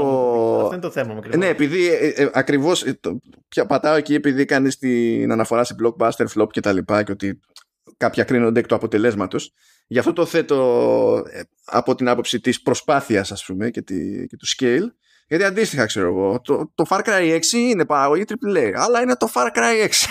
Δηλαδή, no one really cares. Είναι... Εντάξει, τώρα να μιλήσουμε για την Ubisoft, είναι κομμωδία η κατάσταση τελείως. Ναι, αντίστοιχα όμως, αντίστοιχα, αν το δεις από άποψη, ξέρεις, οικονομικών, human resources, development time, ε, το, το ότι πρέπει να πιάσεις ακόμα και τα ίδια σου τα tools και να τα πας παραπέρα για να υπάρχει ελπίδα να κάνεις αυτό που θες να κάνεις ε, το οποίο ισχύει για την περίπτωση τη, της Naughty Dog ισχύει για που ξεφεύγεις δηλαδή πριν φτάσεις στο ποιοτικό αποτέλεσμα θέλω να σου πω γι' αυτό ναι, ναι. εμένα τώρα δεν έκανα κάτι βάθος δεν το σκέφτηκα από πριν τώρα που μιλούσα δεν το σκέφτηκα έτσι ε, γι' αυτό προτάσω λίγο το concept του scale και του μεγέθους της προσπάθειας ε, που πηγαίνει πακέτο με το μέγεθος της επένδυσης ας πούμε κάποιες φορές νομίζω ότι αυτά τα δύο είναι ίσως η βάση γιατί το, το AAA ως επένδυση και ως development είναι κάπως διαφορετικό από την έννοια του αν έχει πετύχει ή όχι. Και είναι και κινούμενος στόχος, έτσι. AAA 90s ήταν όλα τα παιχνίδια. Ε, AAA ναι. 2000 ναι. ήταν κάτι άλλο. 2010 κάτι άλλο. Εννοείται. Ε, και τα, τα κόστη έχουν, έχουν πάει σε, σε τρελά επίπεδα. Γι' αυτό μου κάνει εντύπωση πάρα πολύ που αυτό τώρα μπορεί να είναι και θετικό έτσι, αλλά θα το δούμε αυτό στην ουσία. Γιατί εάν το Hellblade βγει και δεν πιάσει ας πούμε τις πωλήσεις που θέλει η Microsoft αυτό θα έχει διπλάσιο αντίκτυπο σε παιχνίδια σαν το Hellblade. Είμαι λίγο δηλαδή, το λέω με την έννοια ότι πας να κάνεις ένα φοβερά καλό πράγμα ε, και εν τέλει μπορεί να σου βγει σε κακό. Η Sony είναι πολύ πιο ασφαλής σε αυτά που επιλέγει να κάνει ως, ως AAA παιχνίδια. Ε, ναι, αλλά τώρα στη, στη, θέση που είναι η Microsoft αναγκαστικά δεν θα κάνει gamble. Ναι, γι' αυτό μου κάνει εντύπωση που κάνει ένα gamble σαν το Hellblade. Ε, εντάξει, έχει, σίγουρα έχει κι άλλα στη, ε. στη φαρέτρα της, δεν το συζητώ αυτό. Απλά ε, βλέποντας το Hellblade, ε, έπαθα λίγο σοκ με τα production values. Ε, ε, κοίτα, μα δεν είχε αυτό. Εδώ ήταν σοκ τα production values για το πρώτο Hellblade, για το μέγεθος της ομάδας και για την τιμή του, του παιχνιδιού. Τώρα που έχουν φράγκα και λαό, δεν θα ήταν σοκ του κερατά. Και ξέρουμε ότι, είναι, ότι τρέχει όλο αυτό το πράγμα σε Unreal Engine 5 και είναι παραγωγή που τρέχει κανονικά δηλαδή. Και αυτό που είδαμε αυτή τη φορά ήταν και gameplay. Ήταν real time που βλέπαμε. Υπάρχει μία. Τέλος πάντων, μια θεωρία που έχω στο μυαλό μου για το πώς η Sony έχει, έχει στην ουσία αρχίσει να αλλάξει την έννοια του AAA στο, στη συνείδηση του κόσμου. Και παραδείγματος χάρη, αυτό πάει λίγο σε αυτό που είπες Νίκο, εάν η ποιότητα του παιχνιδιού εν τέλει ε, είναι στο επίπεδο που μπορούμε να θεωρήσουμε ότι είναι AAA. Και η Sony έχει αυτή τη δυνατότητα αυτή τη στιγμή, ε, έχει ξεκινήσει να το κάνει σχετικά, αλλά έχει αυτή τη δυνατότητα να αλλάξει το concept του ότι είναι AAA μόνο στο τι φαίνεται ως ε, πλούσιο επενδυτικά. Ε, βλέπεις ότι όλοι λένε, ξέρω εγώ, το Ghost of Tsushima είναι ένα AAA παιχνίδι, ας πούμε. Ε, το Horizon τώρα είναι ένα AAA παιχνίδι. Development σε κόστος ανάπτυξης. Ναι, και είναι αρκετό αυτό για τη Sony και το Days Gone λέγανε ότι είναι AAA. Ότι επειδή έχει την επένδυση από πίσω της Sony. Το αποτέλεσμα όμως αυτών των τίτλων ήταν μέτριο, εξαίρεση το The Horizon Zero Dawn, το οποίο ήταν καλό, δεν ήταν όμως τρομερό το επίπεδο του, αλλά ο κόσμος και οι κριτικοί δεν το εκλαμβάνουν έτσι. Δηλαδή το, το Ghost of Tsushima ήταν υποψήφιο για, για παιχνίδι χρονιάς. Ναι.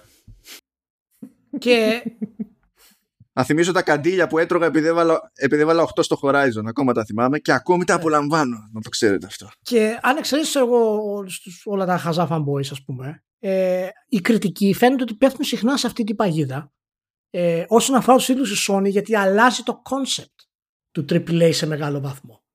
Τώρα, α, α, αυτό είναι θεωρία. Πρέπει να δούμε και άλλα παραδείγματα για να το φτάσουμε σε αυτό το πράγμα.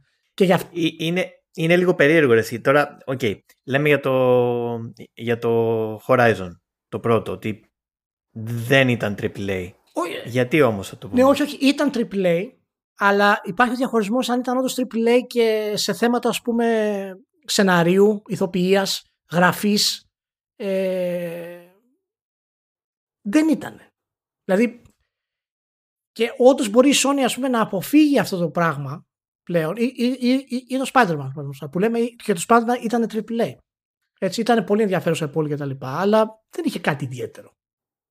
Να πεις ότι ήταν κάτι εντυπωσιακή. Αλλά αυτό το concept ότι το AAA έχει να κάνει επειδή, ξέρω εγώ, ρίχνουμε χρήματα, είναι κάτι το οποίο ε, η Sony μπορεί να το, το εκμεταλλεύεται πλέον σε τρομερό, με τρομερό τρόπο αυτό το πράγμα. Και γι' αυτό μπορεί να βγάζει παιχνίδια σαν, σαν τον Ghost of Tsushima. Είναι στη φάση, είναι σε, αυ- είναι σε άλλο σημείο της καμπύλης όμως. Γιατί η Sony για να είναι σήμερα εδώ που είναι, είχε βγάλει το 2003 ξέρω εγώ το Ghost Hunter και το είχαμε και στα ελληνικά με σπικάζ από, το, από, τους- από τον Νίκο Ελευθέρα και, το, και τον Γιώργο Ελευθέρα που γίνανε γνωστοί από το τι ήταν, το Big Brother, δεν θυμάμαι τι διάλογο ήταν. Ε, έχει κάνει και έχει κάνει, δηλαδή έχει περάσει από levels η Sony στο μεσοδιάστημα και λογικό είναι να είναι σε άλλο level. Αλλά νομίζω ότι το μπλέκεις λίγο με την ποιότητα του design που δεν θεωρώ ότι έχει, έχει νόημα. Ναι, όχι, μα γι, αυτό, μα γι' αυτό λέω τι σημαίνει αυτό το concept. Γιατί εάν δεν μπλέξουμε το design και απλά πούμε ότι το Ghost of Tsushima μπορεί να πάρει 8 ή 9 και να είναι υποψήφια Game of the Year, ε, έχει άλλη λογική μέσα. Έχει λογική ότι είναι ένας υπερτίτλος. Έχει λογική ότι έχει χρήματα από πίσω, ότι είναι εντυπωσιακό στα γραφικά, ότι είναι AAA. Δηλαδή. Το έχει τον brand από πίσω της Sony, παραδείγματος χάρη. Ε, αλλά αν δεν ασχοληθείς με το. Με, εάν ένα AAA είναι η ποιότητα ας πούμε, του design, είναι η ποιότητα ας πούμε, της γραφής, των Ναι. ηθοποιών, άμα δεν ασχοληθείς με αυτό το πράγμα και φτάνει μόνο το ένα κομμάτι, τότε αυτό το shift στο, στα AAA, ας πούμε, και είναι κάτι το οποίο και η Ubisoft προσπαθεί να κάνει. Α- Άσε, μα- άσε μας Ηλία. Άσε, έλα τώρα. Είναι, είναι, Εντάξει, είναι, ναι, προσπαθούν, αλλά είναι, είναι κομική πραγματικά. Ναι, ναι, είναι Δεν κομική, υπάρχουν, αλλά, ναι. αλλά, αλλά δεν έχουν. Δηλαδή, αν- αν βάλεις κάτω, ας πούμε, τους, τα τελευταία Assassin's Creed και τα συγκρίσει με το Horizon Zero Dawn και το Ghost of Tsushima, δεν είναι τόσο μεγάλες οι διαφορέ. Από το Ghost of Tsushima θεωρώ πολύ καλύτερα τα Assassin's Creed τα τελευταία. Τα δύο. Το Odyssey, ας πούμε, και το, και το Valhalla. Ε, και αυτό το, αυτό το shift το βλέπω και στους κριτικούς πολύ αυτό το πράγμα. Και το ανάποδο συμβαίνει στο Halo. Καλά στο Halo, εντάξει. Αυτό, αυτό είναι λίγο... Αυτό είναι ξεχωριστή υπόθεση πραγματικά τώρα, έτσι, γιατί Mm. σε επίπεδο κριτικής είδα εκπληκτικές αποτυχίες στο Halo και όχι, δεν μιλάμε για διαφωνίες ως προς το ποιόν του παιχνιδιού, αλλά ηλικιότητες ως προς την προσέγγιση στην κριτική του μα, παιχνιδιού. Μα βλέπεις τα review να λένε επιστροφή του Halo στα καλά, μπράβο, είναι από τα καλύτερα τέτοια. Και το προηγούμενο Halo είχε 85% στο Metacritic. Και αυτό έχει 89%. δηλαδή αυτό το concept, είναι, α, το concept του- είναι αυτό το 4% που μετράει. ναι, αυτό το concept του AAA δηλαδή το έχουμε χάσει ολοκληρωτικά ας πούμε, σαν concept στην κριτική. Δηλαδή, ο, κα- ο καθένας μπορεί να βγάλει ό,τι άλλο και απλά να είναι OK, ας πούμε, επειδή έχει, έχει βγάλει χρήματα. Ας πούμε. Κάτσε, οπότε το ζήτημα είναι το AAA ή το ζήτημα είναι η κριτική στο, στο AAA. Γιατί α, για μένα είναι άλλα αθλήματα, αυτά τελείω. Όχι, όχι, μα το, το, το θέμα είναι τι μας σωθεί να κρίνουμε και να αγοράσουμε αυτά τα πράγματα. Το θέμα, παιδιά, για μένα εξ αρχής είναι ότι ο όρος αυτός έχει χρησιμοποιηθεί για marketing. Από εκεί ξεκινάει το κακό. Ε, ο καθένας, ας πούμε, πραγματικά τη δεκαετία του 90, ξέρω εγώ, μπορούσε να κολλήσει το AAA στο παιχνίδι του και δεν μπορούσε να το πει κανένας τίποτα. Γιατί κάθε παιχνίδι ήταν υπερπροσπάθεια και μόνο για να καταφέρει να Έτσι. τυπωθεί σε δισκάκι, ας πούμε. Ήταν υπερπροσπάθεια. Έτσι ακριβώς. Και αυτό το πράγμα δημιούργησε ένα πολύ κακό προηγούμενο. Ε, α- αυτή τη στιγμή, ξέρω εγώ, βγήκε ας πούμε ε, η Ubisoft και αυτό μιλάω για κομμωδία ας πούμε και είπε παιδιά με straight face ότι το ε, κόλλησε το μυαλό μου τώρα Έλα το Ansel το παιχνίδι. Α, το Beyond Good and Evil. Το Beyond Good and Evil. Ναι, το Beyond Good and Evil 2 είναι quadruple A παιχνίδι. Ναι, έχει τετρακίνηση, ρε. τι σημαίνει. ε, α, αλήθεια τώρα, εξηγήστε μου τι σημαίνει αυτό. Quadra- το είπανε με straight face αυτό το πράγμα. Και δεν, ξέ, δεν ξέρουμε καν θα βγει το παιχνίδι, έτσι. Εγώ, ναι, και είναι α, αυτό που λες για το marketing. Και, είναι- και το είπανε και για το, και για το πειρατικό τους.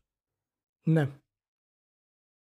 Είναι λέει και τα δύο αυτά quadruple A. Δεν ξέρουμε καν αν θα βγουν αυτά τα παιχνίδια. Και αν θα βγουν, πώς θα είναι.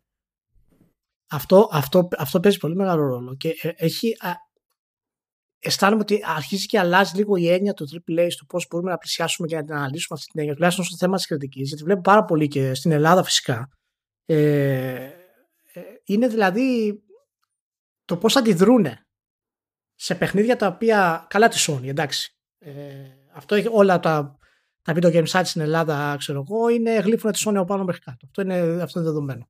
Ε, αλλά Και δεν είναι μόνο εδώ. ναι, τώρα, ναι, μην τα λέμε προφανώς, τώρα. προφανώς, προφανώς. Ε, απλά μου κάνει εντύπωση πως ε, μπορούμε πλέον τόσο εύκολα ένα παιχνίδι να πούμε ότι είναι AAA, να έχει κάποιο brand απάνω του και απλά να το βαθμολογήσουμε ψηλά. Δηλαδή, εάν παραδείγματο χάρη το Ghost of Tsushima ή ένα Assassin's Creed είχαν, ξέρω εγώ, χειρότερα production values, δεν θα είχαν 8 plus τα παιχνίδια, θα, θα παίρνανε 5. Με το Ναι. ίδιο gameplay. Ναι, ναι, ναι. Έτσι, είναι δηλαδή κάτι το οποίο έχει συμβεί στο μυαλό μας γενικότερα, στο πώς πλησιάζουμε αυτά τα παιχνίδια. Και το βλέπεις αυτό και στα σχόλια στο facebook. Υπάρχει κόσμος ε, ο οποίος δεν δέχεται κουβέντα για το Tsushima. Εντάξει, προφανώς δεν μπορείς να περιμένεις τώρα από το μέσο χρήστη του facebook να μπορεί να κρίνει ας πούμε ένα παιχνίδι σαν το Tsushima ουσιαστικά και να επιλέξει πού θα ξοδέψει τα χρήματά του. Αυτό ούτε στο κινηματογράφο γίνεται πουθενά, οκ. Αλλά όταν το βλέπεις αυτό να γίνεται και από τους κριτικούς ε, είναι πραγματικά τρομερό και πολλές εταιρείες το, το εκμεταλλεύονται. Ε, τι θα κάνει η εταιρεία, σε φίλε, και εσύ ε, το ίδιο θα κάνεις τώρα. Τι... Ναι, Ναι, εδώ που τα λέμε. ναι, ναι, ναι. και είναι, είναι τρομερό που δεν υπάρχει ξέρεις, κάποιο stop. Να πούνε όχι δεν είναι ρε παιδιά αυτό το πράγμα έτσι. Δεν, δεν μπορεί να γίνει αυτό, δεν μπορεί να γίνει εκείνο. Σταμάτα ξέρω εγώ. Ε, Και τόσο η Ubisoft, τόσο και η EA ε, και η Activision ακόμα, έτσι ξέρουν ότι ναι, εάν το παιχνίδι φαίνεται ακριβό, έχει αυτή την AAA στάμπα, απλά πετάξουμε το ίδιο gameplay μέσα, το γεμίσουμε με διάφορα πράγματα και είμαστε ok. Και δεν υπάρχει σταματημός σε αυτό το πράγμα. Έτσι όπως Ναι, είναι. όχι. Και γι' αυτό μου κάνει φοβερή εντύπωση το Hellblade 2 της Microsoft. Είναι σαν να είναι, σαν να είναι αφελής ο είπε η Microsoft που δίνει τόσα χρήματα Ε, για το είναι, ρε, Hellblade εσύ 2. πάντα είχε αυτό το. ε, Πάντα είχε αυτή την αφέλη γιατί ήταν ο. Το είχε έτσι. Το, το μινιόν. Όσον αφορά το gameplay, το, το gameplay, το, το gaming ας πούμε, τις κονσόλες, δεν ήταν, ήταν new entrant. Ξεκίνησαν το μηδέν. Α, πρέπει, ε, πρέπει να κάνει χίλια πράγματα η Microsoft. Γιατί η Microsoft εξακολουθεί και πληρώνει όλη αυτή τη φήμη που έχει ως το, το brand, το, δηλαδή για το Xbox τουλάχιστον, που είναι εκεί πέρα για, για shooters και racing. Και ακόμα, ακόμα το πληρώνει αυτό το πράγμα. Και άμα δεν ξε, ε, ξεπατωθεί να βγάζει πράγματα που δεν είναι shooters και racers, πώς θα, το, πώς θα φύγει η ρετσινιά. Ναι, πραγματικά. Και ουσιαστικά γιατί, γιατί αυτά ήταν τα AAA της μέχρι τώρα. Ναι, ναι. Πρέπει, πρέπει. Είναι, ε, ε, γιατί, γιατί η Microsoft στην πραγματικότητα έχει άλλη αξία το Hellblade. Το Hellblade δεν είναι μόνο το πόσα θα δώσει και το πόσα θα βγάλει το Hellblade. Το, το Hellblade είναι ταυτόχρονα και, και πρόμο για το, για το brand. Το Mm. οποίο ε, και αυτό, Mm. ό- ό,τι πρόμο και να έκανες θα είχε ένα κόστος. Το βλέπει, το βλέπει εκ των πραγμάτων αλλιώς γιατί έτσι πρέπει βασικά η, η Microsoft. Να σας πω ποιο είναι το πρώτο AAA στην ιστορία. να, να καταλάβεις πώς, Για... να, να καταλάβεις, Για να πες. καταλάβεις πο- πο- πώς έχουν αλλάξει τα πράγματα. Το πρώτο AAA στην ιστορία είναι το E.T. το οποίο, το οποίο έγινε πρόσχε AAA τώρα. Έτσι, έγινε develop σε τρεις εβδομάδες σε ένα δωμάτιο από ένα τύπο. Έτσι. Ναι, Αντί για μία εβδομάδα σε. Ποιο είναι ο ορισμός σε αυτή την περίπτωση του AAA, ότι έδωσε πολλά λεφτά για marketing; Ακριβώς. Και το, Ε, το συνολικό κόστος του ήταν 22 εκατομμύρια τότε, έτσι, το 82, παιδιά. Και Ήταν ένας τύπο ήταν σε ένας ένας τύπος σε δωμάτιο ένα κυριολεκτικά για τρεις τρεις εβδομάδες. Εβδομάδε. και με το, με, με το inflation, ας πούμε, σήμερα θα ήταν 60 εκατομμύρια, όσο είναι το budget του Final Fantasy 13. Ε, του- το 15. Ε, Είναι εντάξει, είναι αστείο. είναι απίστευτο, έτσι. Είναι απίστευτο. Ε, Το πάντα του Final Fantasy 15 μου σου λες έχει μέσα marketing; ε, το Final Fantasy 10. Ναι, νομίζω ήταν το συνολικό του νούμερο αυτό. Ε, είναι συνολικό. Στα, οκ. στα 70 νομίζω ήταν με το, με το marketing. Ε, πάντως ρε παιδί μου αυτό που βλέπω εγώ να, ε, να μπαίνει σαν baseline για το A όσον αφορά το production, ξέρω εγώ, σου λένε είναι τα 60 εκατομμύρια δολάρια. Σε αυτό είναι το μίνιμουμ, ναι. ας πούμε. 60 με 80. Δεν τα καταλαβαίνω εγώ αυτά γιατί και έχεις τον πληθωρισμό σε κάθε περίπτωση να σε τρέχει και μονίμως αυτό θα πηγαίνει προς τα πάνω. Θες δεν θες, ναι. πάλι λόγω του πληθωρισμού. Ναι. Είναι, για μένα όλο αυτό είναι κινούμενο στόχος. Για, ε, Γι' αυτό σου λέω ότι είναι minimum. Σου λέω ότι ε, από εκεί και κάτω δεν ξέρω αν μπορεί να. Ναι, απλά από 2030 μετά το minimum θα είναι 80, κατάλαβες. Αλλά ε, ναι, ναι, ακόμα και αν σημαίνει το ίδιο πάνω κάτω level τέλος πάντων mm-hmm. αποτελέσματος. Δεν, δεν βολεύει. Αν πάμε να το κάνουμε, να το βάλουμε, να το μπλέξουμε με ένα νούμερο ή με μια συγκεκριμένη πρακτική, νομίζω ότι δεν έχουμε ελπίδα. Όχι, όχι. Υπάρχει ένα σχετικό average όταν κάνεις ένα pitch όταν μια εταιρεία επενδύει κάτι, αλλά τα νούμερα είναι πάρα πολύ λεφτά. Δηλαδή για να καταλάβεις από το 2015 μέχρι σήμερα μόνο, ε, από τον πληθωρισμό, το κόστος του Witcher 3 έχει πάει από τα 81 στα 88 εκατομμύρια. Ναι. Μέσα σε 6 χρόνια, έτσι, μπαμπαμ. Ναι, ναι. Δεν χρειάζεται δηλαδή κάτι, κάτι άλλο. Ναι, γιατί τώρα ο πληθωρισμός έχει, ξεφεύγει ναι. παρεπτόντω. Ε, στην Αμερική ειδικά. Και α, ακόμα και το Watch Dogs, ας πούμε, που ήταν στα 70, 70 έδωσε έτσι, για το Watch Dogs. Mm. Έτσι, αυτή, α, αυτή τη στιγμή στα 75-76 έχει πάει κατευθείαν. Είναι, δηλαδή είναι πολύ ρευστά ε, αυτά τα πράγματα. Έτσι όπως είναι. Ε... Κοίτα, δες δες το, δες το ενδεχομένως κάπως αλλιώς. Επειδή ξεκίνησε με κινηματογράφο πριν ο, ο Νίκος, υπάρχει και ένας άλλος όρος στο κινηματογράφο ε, για ταινίες που ε, είναι μεγάλες παραγωγές, είναι μεγάλες προσπάθειες και πραγματικά ελπίζει εκείνος που τις βγάζει να βγάλουν και πολλά λεφτά. Ε, ναι. Είναι το λεγόμενο tentpole. Ναι. Με την έννοια ότι αυτή η παραγωγή πρέπει να πετύχει, όχι ότι με τη μία θα πάμε φυλακή έτσι και δεν πετύχει, αλλά στην ουσία αυτή η παραγωγή με την επιτυχία της ε, στηρίζει όλα τα υπόλοιπα που κάνουμε. Θα, θα δούμε κανένα RPG AAA Νίκο της Προκοπής, τι λες; Ή έκλεισε. Το Κάτσε, αφού βγαίνουν, με... αφού βγαίνουν περσόνα, ε, πώς κάνεις έτσι; τα περσόνα ε, Δεν είναι τριπλέ τα περσόνα σου, όχι.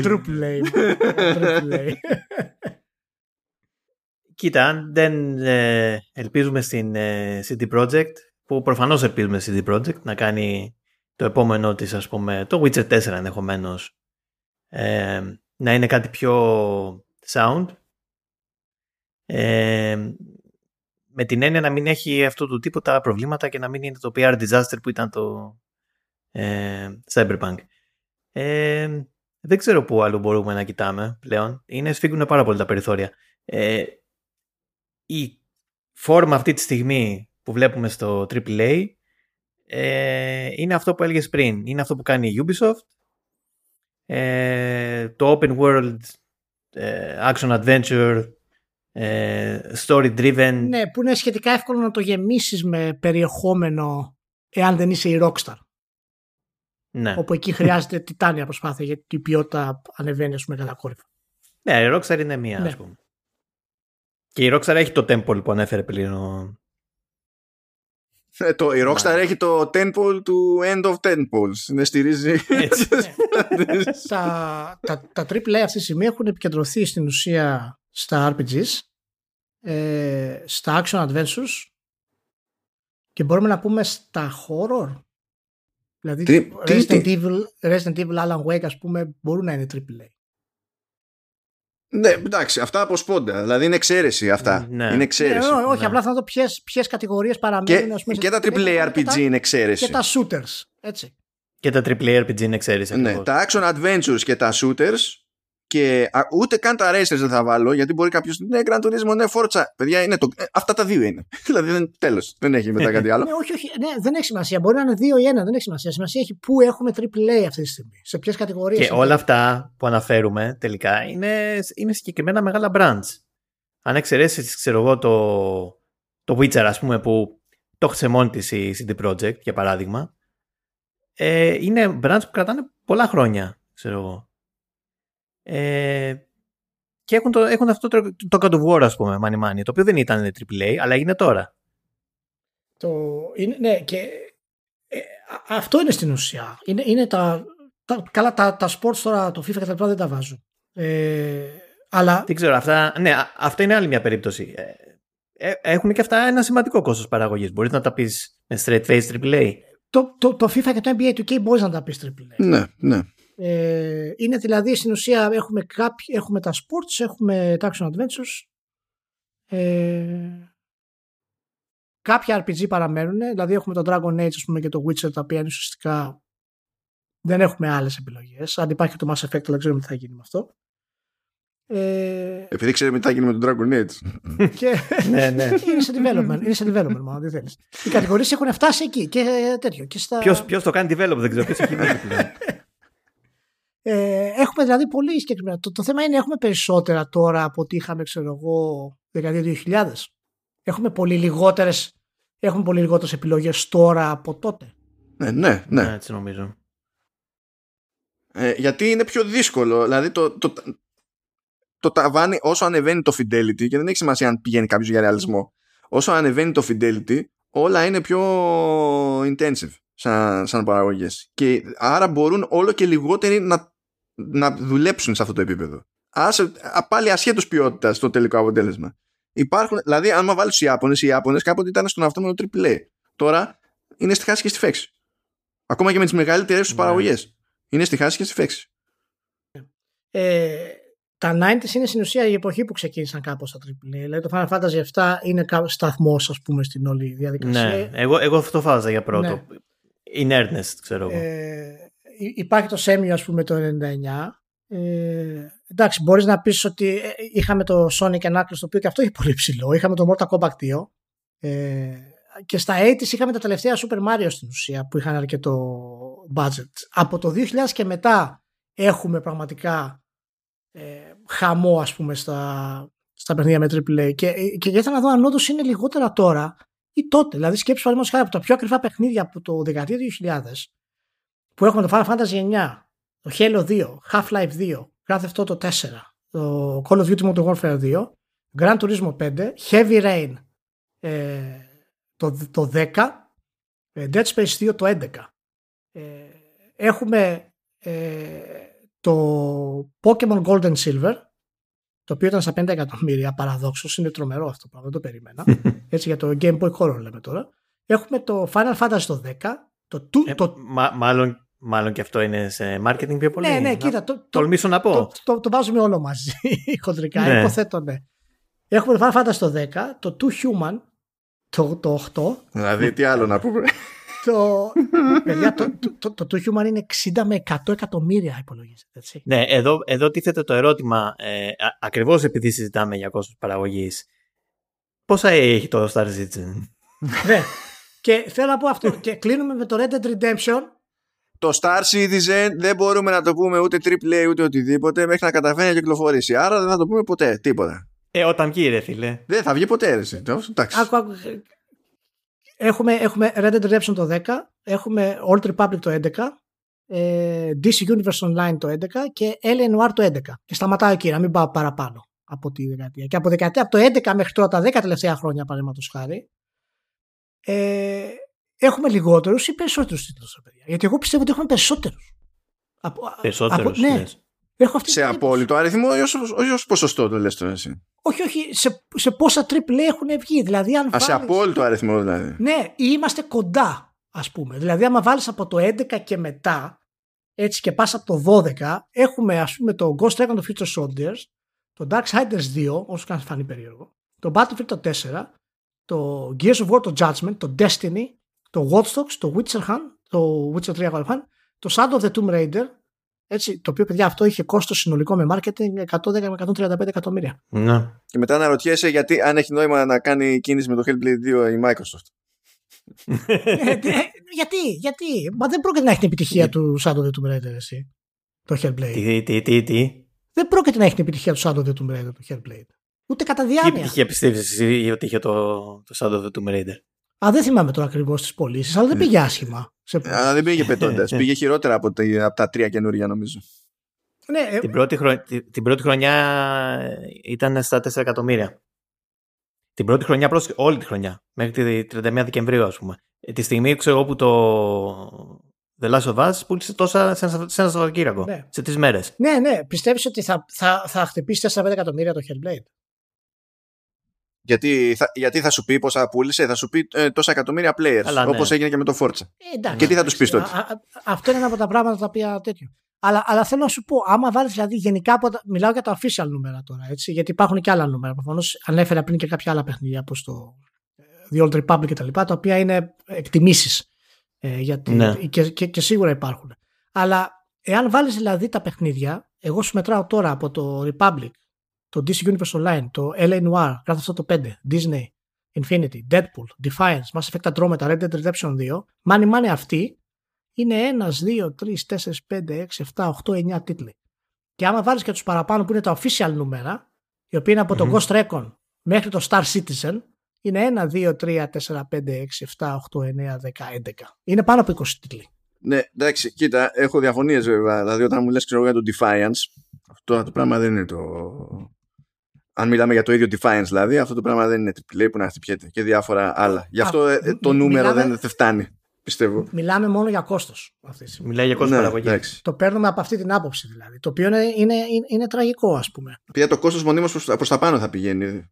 Για πάντα θα πηγαίνει προς τα πάνω, ό,τι και αν Ναι, είναι. ναι. Απλά, Ναι, ρε απλά παιδί μου, μου, απλά- μου κάνει εντύπωση που ενώ λέμε ότι τα AAA παιχνίδια έχουν μειωθεί σε σχέση με τη δεκαετία του, του, του 2010 ε, μπορεί να είναι τουλάχιστον ίσα ή και λίγο παραπάνω. Τουλάχιστον με τα νούμερα τα οποία είναι επίσημα. Κοίτα, εγώ δεν το είπα πάντως, δεν το σχολίασα ως προς τον απόλυτο αριθμό. Εγώ το φαντάστηκα όταν ρωτούσες πριν ε, ως ποσοστό, παύλα, συχνότητα κτλ. Γιατί ως ποσοστό ναι. Όχι, η το έκρηξη της καταλαβαίνω. παραγωγικότητας στη βιομηχανία είναι τέτοια Μμ. ε, που Απλά, είναι ε, σταγόνα ε, στον ωκεανό επί του συνόλου τα AAA. Ναι, ναι. Απλά, απλά εγώ δεν περίμενα. Ε, εγώ, εγώ περίμενα το ανάποδο. Γιατί, γι' αυτό ήθελα να κάνω αυτή την κουβέντα, γιατί είχα κάνει μια μικρή έρευνα για να δω και περίμενα το ανάποδο. Έχει, έχει όμως αυξηθεί γεωμετρικά η αγορά. Αυτό είναι το. Ναι. Ε, το θέμα. Και ίσως πρέπει να. Μπέρα κάνουμε τώρα, προσπαθούμε να κάνουμε μια ανάλυση. Ότι ξέρεις, ο περισσότερος κόσμος λέει πω, πω AAA είναι τόσο λίγα πλέον κτλ. Ε, εν, ενώ ισχύει το ανάποδο κατά πάσα πιθανότητα. Σίγουρα εντάξει, δεν μπορεί να βάλουμε απόλυτα νούμερα γιατί έχει να κάνει με τον πληθωρισμό, τι σημαίνει AAA το 2011. Οκ, το marketing διαφορετικό, οι αγορές. Σίγουρα αυτά παίζουν ρόλο. Αλλά εγώ δεν περίμενα να είναι τουλάχιστον, ρε παιδιά, οι τίτλοι, ξέρω εγώ, να έχουμε πάνω από 20 τίτλους με την τελευταία δεκαετία AAA ε, και να έχουμε τουλάχιστον τους ίδιους ε, 16-17 νομίζω είναι από, τη- από το, το, το, το, το, Μμ. το 2010. Ε, και ίσως έχει να κάνει αυτό με την άνοδο της αγοράς ότι όντως υπάρχει Σίγουρα. περισσότερη πίτα και κάπως εμείς νομίζουμε ότι υπάρχουν λιγότεροι AAA. Υπά- Είναι μεγαλύτερη πίτα και γενικά παίζει περισσότερο φράγκο για την ιστορία να πούμε ότι το 2021 ήταν η, η χρονιά με τις μεγαλύτερες επενδύσεις πράγμα που σημαίνει συγχωνεύσεις, εξαγορές ε, whatever ε, στο χώρο ever με δια- όχι λίγο παραπάνω από το 20 με διαφορά με, δια- τε- με τεράστια διαφορά και αφού, ρέ- αφού ρέει χρήμα παράγονται και πράγματα δηλαδή Μόνο η, η Tencent που λέγαμε πόσο βγάζει. Ούτε, ό,τι, ό,τι και να βγάζει Tencent, η, το, το- το- η τίμη mobile είναι που της φαίνει το περισσότερο το φράγκο. Τέλος πάντων, είναι, Καλά, ναι, δεν το συζητάμε αυτό. ναι, είναι λίγο Ε. food for thought λίγο αυτό το πράγμα γιατί είναι ανάποδα από το αποτέλεσμα που περίμενα να σου πω την αλήθεια. Ε, ψάχνοντας λίγο τα, τα νούμερα και τα λοιπά.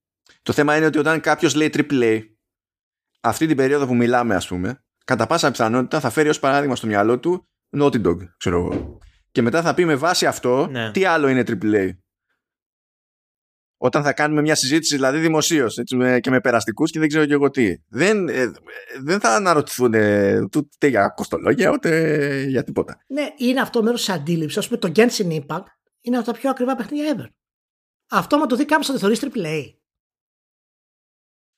Ε, Εκα, ε, Είναι ε, περίεργο. 100 και εκατομμύρια είναι το κόστος ανάπτυξης του. Έτσι. Ναι, αυτό, θα- Είναι αυτό θα περίεργο, το, εγώ, εγώ αυτό θα το έλεγα AAA, παρότι δεν το γουστάρω, λόγω Έχει- business έχει model. production values ναι, όμως, έτσι. ναι, ναι, Έχει production, δεν είναι ότι του λείπουν. ναι, αλλά έχει, έχει, έχει περάσει η φιλοσοφία ότι η AAA, παραδείγματος χάρη, στο γενικό κόσμο είναι ότι οι τίτλοι με τη Naughty Dog και τη Rockstar και αυτοί που έχουν story και ηθοποιούς, ας πούμε, έχει, έχει γυρίσει κάπως αυτό το πράγμα Υπάρχει έτσι. αυτή η λογική, ναι. Αλλά αυτή η λογική υπάρχει λόγω της Sony. Ναι. Έτσι νομίζω κι εγώ. Είναι ένα από τα πράγματα τα οποία έχουν, έχουν κάπως διαστρεβλώσει την εικόνα της, της βιομηχανίας. Υπάρχει και κάτι άλλο που δεν είναι απόρρια της Sony βέβαια. Ε, ότι τα AAA πρέπει να είναι τόσο πιο open world γίνεται. ναι, Ακριβώς. Και αυτό παίζει ρόλο πλέον στην όλη κατάσταση. Και αυτό είναι κάτι που πλέον προσπαθεί να ακολουθήσει η Sony παρότι δεν είναι στην ουσία, δεν ακολουθεί το δικό της παράδειγμα. Ε, γι' αυτό φταίει άλλος. Ναι, δεν ξέρουμε. Δεν λέμε ονόματα. Δεν λέμε. Απλά ξεκινάει από ου και μας προκαλεί την ανάλογη αντίδραση. Βγάζει τον ίδιο ήχο. Ου, λέμε στο τέλος. Πάντως τώρα που είδα τα νούμερα, το Marvel Avengers, παιδιά, έχει κόστος πάνω από 170 εκατομμύρια. Το Marvel Avengers, το πραγματικό κόστος στο Marvel Avengers είναι η ίδια η Crystal Dynamics. Είναι απίστευτο. Ναι, είναι σε ανθρώπινο δυναμικό πλέον το μετράς το κόστος εκεί. Απίστευτο. Πραγματικά απίστευτο, παιδιά. Η Square είναι άλλη μια περίπτωση που φαίνεται να μην ξέρει που, που πηγαίνει καθόλου. Ναι. Δηλαδή, ε, τουλάχιστον η Ubisoft κάνει αυτά που κάνει, αλλά έχει βρει μια νόρμα.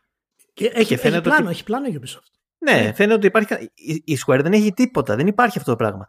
Ό, όταν ας πούμε διαμαρτυρήθηκε ο, ο Ματσούντα ότι το, το Shadow of the Tomb Raider δεν πήγε όπως έπρεπε, δεν απέδωσε τα αναμενόμενα, ε, είπε ότι ήταν, λέει, ε, not, the experience was not novel enough. Και μετά wow. τι πήγε κυκλοφόρησε, το remake του Final Fantasy VII. δηλαδή τώρα, από πού να πάω να πέσω ας πούμε. Και κυκλοφορεί το Final Fantasy VII που το έκανε για τους λόγους που το έκανε. Όλοι το καταλαβαίνουμε και αυτοί θα έπρεπε να το καταλαβαίνουν. Και την επόμενη χρονιά σου λέει δεν πιάσαμε τους στόχους μας γιατί λέει το Outriders και το Near Replicant δεν πιάσανε λέει τα ίδια νούμερα. Είναι... μόνο, εμένα, μόνο σε μένα φαίνονται αυτά τρελά. Πραγματικά δεν ξέρεις. Και, και ποια είναι η λύση σε όλο αυτό τώρα; Λέει θα το γυρίσω στο NFT.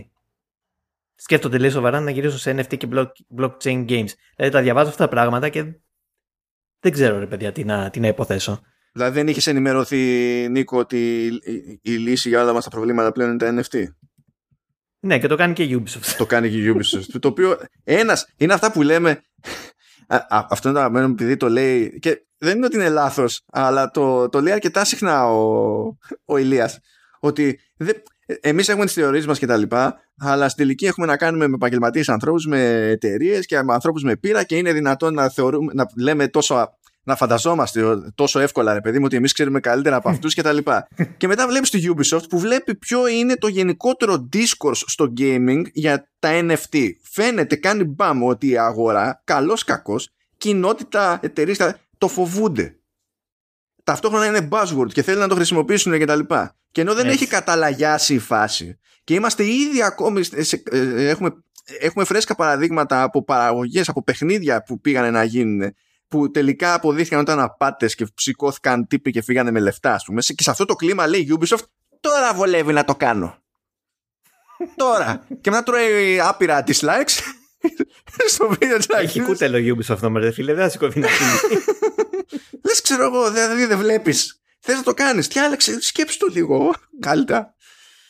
Ωραία. Ε. Πάντως, ε, ναι, ίσως τελικά πρέπει να αρχίσουμε να θεωρούμε λίγο ότι η έννοια του AAA ότι δεν υπάρχει τόσο πολύ σήμερα όσο υπήρχε παλαιότερα και ότι έχουν μειωθεί γιατί παίρνουμε λιγότερα ρίσκα. Ίσως δεν ισχύει αυτό. Δηλαδή αυτό εντάξει θα το κάνουμε, θα το ψάξω κι άλλο περισσότερο βέβαια γιατί χρειάζεται ναι. περισσότερη ανάλυση οπωσδήποτε. Αλλά νομίζω ότι πραγματικά ζούμε μια εποχή όπου έχουμε τα περισσότερα AAA ever. Ε, με την έννοια που εννοούμε για το κόστος και το χρόνο που χρειάζεται ένα παιχνίδι να βγει ε, είναι, είναι, είναι, είναι αρκετά ανάποδο από αυτό που περίμενα. Είναι, είναι πρόβλημα ορισμού. Ναι, ναι, καθαρά ναι. αυτό τελικά. Ε, λοιπόν, εντάξει. Και καλός ή κακός φταίει η Sony. Ναι, είναι, ναι είναι, έχει και το καλό, έχει και το κακό αυτό το πράγμα. Γιατί ναι, κανένας δεν μπορεί να κάνει αυτό που μπορεί να κάνει η Sony, ας πούμε. Δηλαδή, αυτό το streamline του AAA development δεν μπορεί να το κάνει άλλο στον κόσμο. Ε, και δεν ξέρω, τέλος πάντων. Εγώ νομίζω πάντως ότι ε, πάει καλά, το πάει καλά η Microsoft. Δεν ξέρω αν θα της βγει, αλλά και εγώ αν στη θέση τους αυτό θα έκανα. Δηλαδή θα έπαιρνα το, το Hellblade και θα, θα το ανέβαζα στο 11 ας πούμε. Τώρα αν θα βγει... Τώρα...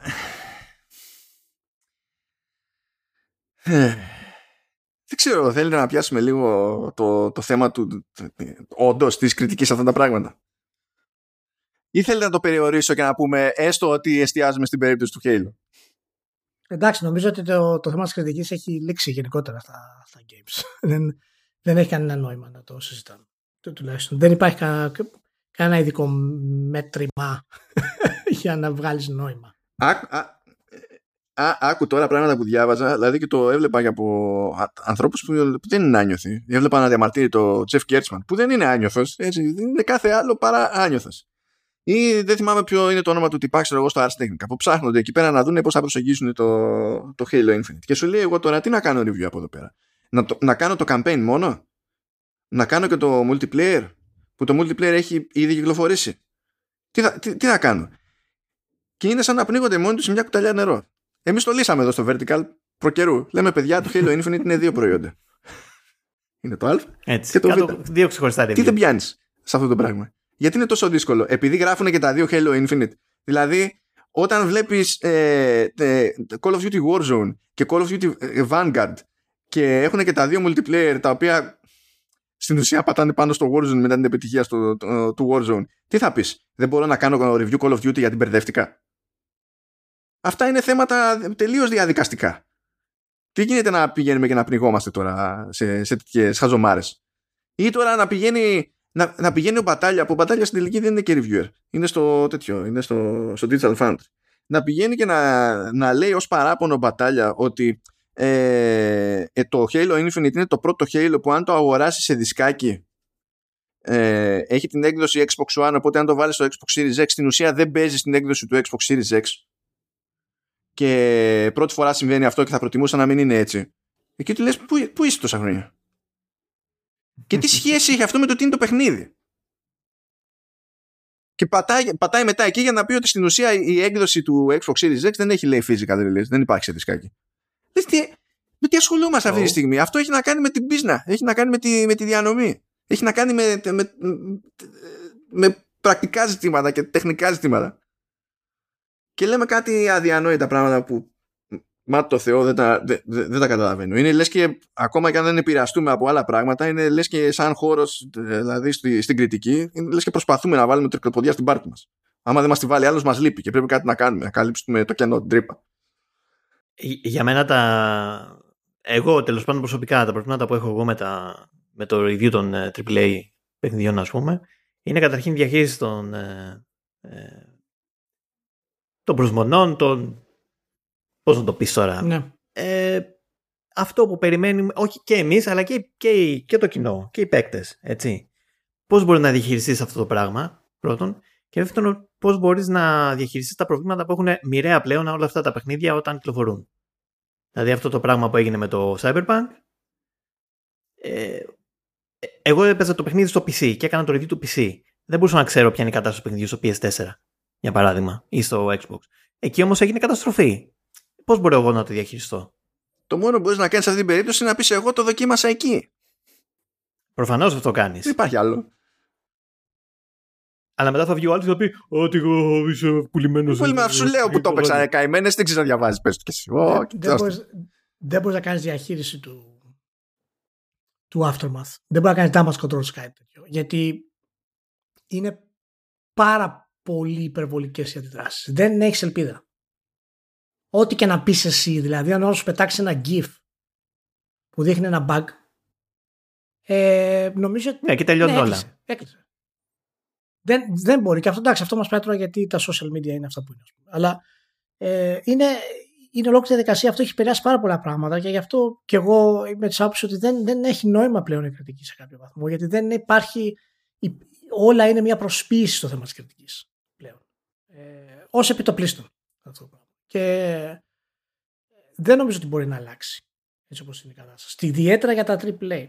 Ε, οι απαιτήσεις που έχουμε για τα AAA είναι πολύ διαφορετικού στυλ από αυτές που θα έπρεπε να έχουμε. Ναι. Ναι.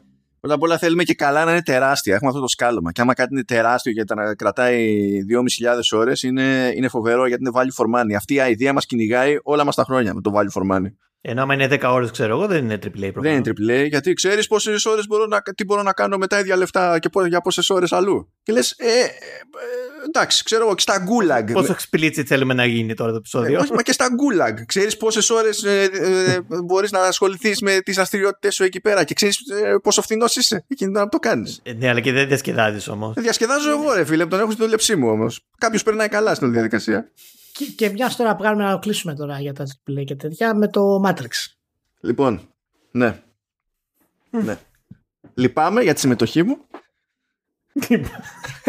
Ο Μάνος είναι φίλος του Matrix, για όσους δεν το καταλάβαν.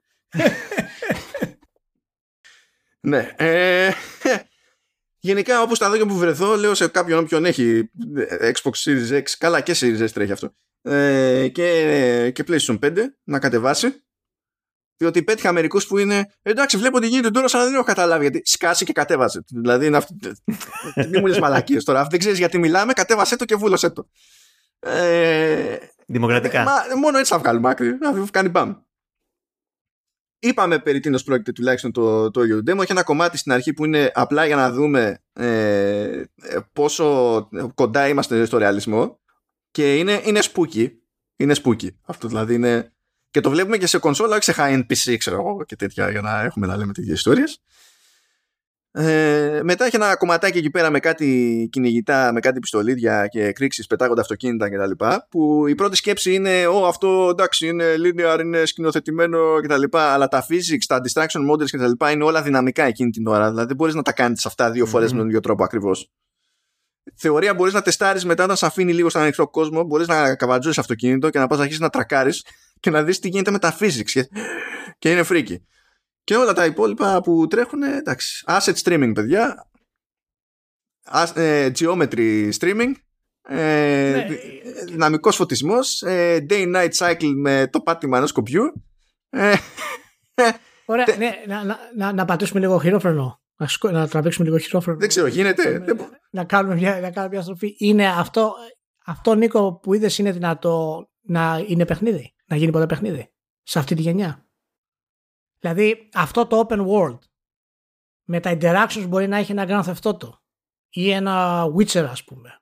Την πολυπλοκότητα που έχει ένα Cyberpunk. Ε, τους NPCs, το story, τις αντιδράσεις, τα όπλα, τα αντικείμενα είναι δυνατόν να υπάρχουν αυτά και να δούμε αυτό το πράγμα έτσι όπως το είδαμε εκεί. Γιατί εγώ το, το, το βίντεο το είδα, sorry, το, το, το βίντεο που είδα ε, μ' άφησε σέκο αλλά ξέρεις μου θύμισε μέσα μου; Μου θύμισε Killzone. Killzone 2. Και σίγουρα είναι κάτι το οποίο θα φτάσουμε κάποια στιγμή. Ναι, απλά στο, στο, σε εκείνο το demo δεν σου δείχναν τίποτα που να μοιάζει πραγματικά με gameplay. Ναι, εντάξει, έδειχνε FPS, ότι και καλά έχεις το όπλο και κάνεις FPS κίνηση, ας πούμε. Και ο κόσμος είχε φρικάρει ότι α, έτσι, έτσι ελέγχεις, ας πούμε, το, το FPS. Νομίζω ότι τα tools είναι η μεγάλη μαγιά και αν αυτά όντως θα μπορέσουν να τα πάρουν open world developers για να κάνουν ό,τι να κάνουν και άλλοι, άλλοι είδους developers. Αλλά είναι δυνατόν να δούμε αυτό το fidelity εσύ σε κάτι το οποίο να είναι free gameplay, ας πούμε. Εγώ θα σε ρώταγα αν εσύ πίστευες, αν σου δείχνει κάποιος. Ε, πότε κυκλοφόρησε το PS4, είπαμε; Το 13. Το 13. Λοιπόν, αν σου δείχνει κάποιος το 13 το The Last of Us, σου λέει αυτό το πράγμα είναι real time και παίζει κανονικά. Θα το πίστευες; Ε, δύσκολα. Ε. Ναι, OK, okay, αλλά αυτό, αυτό εσύ που βλέπουμε που είδαμε στο Matrix δεν μπορεί να γίνει game κανονικό. Δηλαδή... Τώρα αυτή τη στιγμή όχι, αλλά σε πέντε χρόνια... Κοίτα, είναι... Εάν, εάν πάρεις δηλαδή... Η αλήθεια είναι ότι το, το Cyberpunk ας πούμε είναι από τα πιο εντυπωσιακά παιχνίδια γραφικά που έχουμε δει στην ιστορία ας πούμε. Ε, ναι. Ε, και αυτό βγήκε στην αρχή αυτής της γενιάς στην ουσία. Έχει σχεδιαστεί με, ξέρεις, μια τη νέα γενιά, ας πούμε. Κτλ. Αλλά εάν, εάν παραδείγματος κάποιος developer πάρει αυτή τη μηχανή, μπορεί να βγάλει τέτοιο επίπεδο σε πέντε χρόνια πιστεύεις και να είναι open world κανονικό παιχνίδι με τέτοιο fidelity. Νο, νομίζω ότι αυτό θα είναι εφιαλτική επανάσταση. Κοίτα, μπορεί να μην είναι ακριβώς έτσι. Εντάξει, μπορεί όμως να προσεγγίζει πολύ αυτό το. Επίσης, δεν, δεν είμαι πολύ σίγουρος ότι μπορεί κάποιος να το κάνει σε RPG.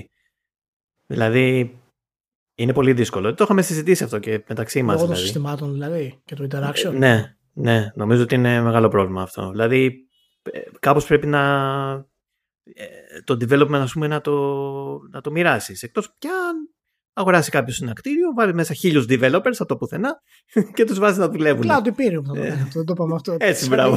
Ναι, αλλά το παιχνίδι θα βγει σε 20 χρόνια όμως έτσι με αυτή τη λογική. Μάλλον τι λες γι' αυτό; Πώς το κόβεις; Ε, νομίζω το έχουμε. Το έχουμε. Ναι, το έχουμε. Ε, γουστάρω. Μα να σου πω κάτι. Δες παιχνίδια που βγαίνουν τώρα για το καινούριο hardware και είναι σε Unreal Engine 4. που είναι μια μηχανή που την ξέρουν οι άλλοι που τη χρησιμοποιούν τώρα, έτσι. Γιατί τη δουλεύουν χρόνια. Και βλέπεις ότι υπάρχει ταβάνι. Δηλαδή, το ζήτημα εδώ πέρα δεν είναι μόνο η υποδύναμη. Όπως είπες και εσύ, είναι ζήτημα των υπολείπων τεχνικών κτλ. Που βγάζουν νόημα ακριβώς επειδή έχει αλλάξει το hardware design. Δηλαδή αυτό το, το ότι υπάρχει ένα, ένα σύστημα σαν το Nanite ας πούμε είναι εφικτό επειδή έχουμε στάνταρ το SSD. Χωρίς στάνταρ SSD θα ήταν ε, κλάφτα. Χαράλαμπε η, η φάση. Και γι' αυτό βλέπεις ότι ναι, σε χειρότερη ανάλυση, ξέρω εγώ, προφανώς και και και, αλλά βλέπεις ότι αυτό το πράγμα και μόνο που τρέχει με οποιοδήποτε τρόπο στο Series S είναι, είναι κάτι που είναι statement για τα εργαλεία που έχεις στη δούλεψή σου. Το ότι αλλάζει μόνο το fidelity, ας πούμε, στη, στη, ε, στην εικόνα και στα εδώ και εκεί. Δηλαδή, άσε το πέντε χρόνια. Αν όταν παρουσιαζόταν το, το Series S σαν προϊόν ε, σου δείχνανε αυτό ως real time demo, τι θα έλεγες; Το Series S. Ναι, ναι, αυτό. Έτσι όπως το τρέχει το Series S. Δηλαδή και ναι. πάλι θα το βλέπεις αυτό το πράγμα. Και δεδομένου ότι τώρα βλέπω την ώρα που μιλούσαμε βασικά πετάχτηκε και το Digital Foundry, έχει περίπου interview και τα λοιπά και έχει βγάλει και κάποια pixel counts. Που εντάξει, το, παιχνίδι, το παιχνίδι, το demo αυτό δεν είναι τώρα super optimized, μην δουλευόμαστε. Έτσι κι αλλιώς, tech demo είναι. Αλλά εμένα μου κάνει εντύπωση με αυτό που είδα ότι σε PS5 και Series X η φυσική ανάλυση είναι περίπου 1400 με 1600p. Εγώ το υπολόγιζα παρακάτω. Ναι. Και με, ε, εντάξει, το frame rate είναι λίγο all over the place. Ε, ειδικά πάνω στη δράση και με το κυνηγητό με τα αμάξια. Αλλά ε, το θράσος το απόλυτο είναι ότι έχει και ray tracing.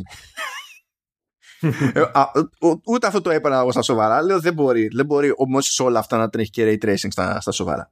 Τώρα, και μόνο το ότι κάποιος έχει το περιθώριο, γιατί όντως είναι tech demo, δεν τρέχουν τώρα στα σοβαρά routine σε AI, δεν τρέχουν χίλια πράγματα που παίρνουν στην ουσία πόρους από το σύστημα, έτσι. Ε, αλλά και μόνο το ότι μπορείς να πεις κόβω το ray tracing για να κάνω χώρο για αυτά τα πράγματα, σημαίνει ότι μπορείς κουτσάς στραβά να φτιάξει παιχνίδι και να είσαι close enough. Και μην ξεχνάμε ότι κάνα, λέγαμε πριν για το Hellblade. Το Hellblade 2 είναι κανονικό production και είναι production με Unreal Engine 5 που η Unreal Engine 5 δεν είναι ακόμα έτοιμη. Στην ουσία δουλεύουν με early access. Έτσι. Και δεν την ξέρουν ακόμα, έτσι.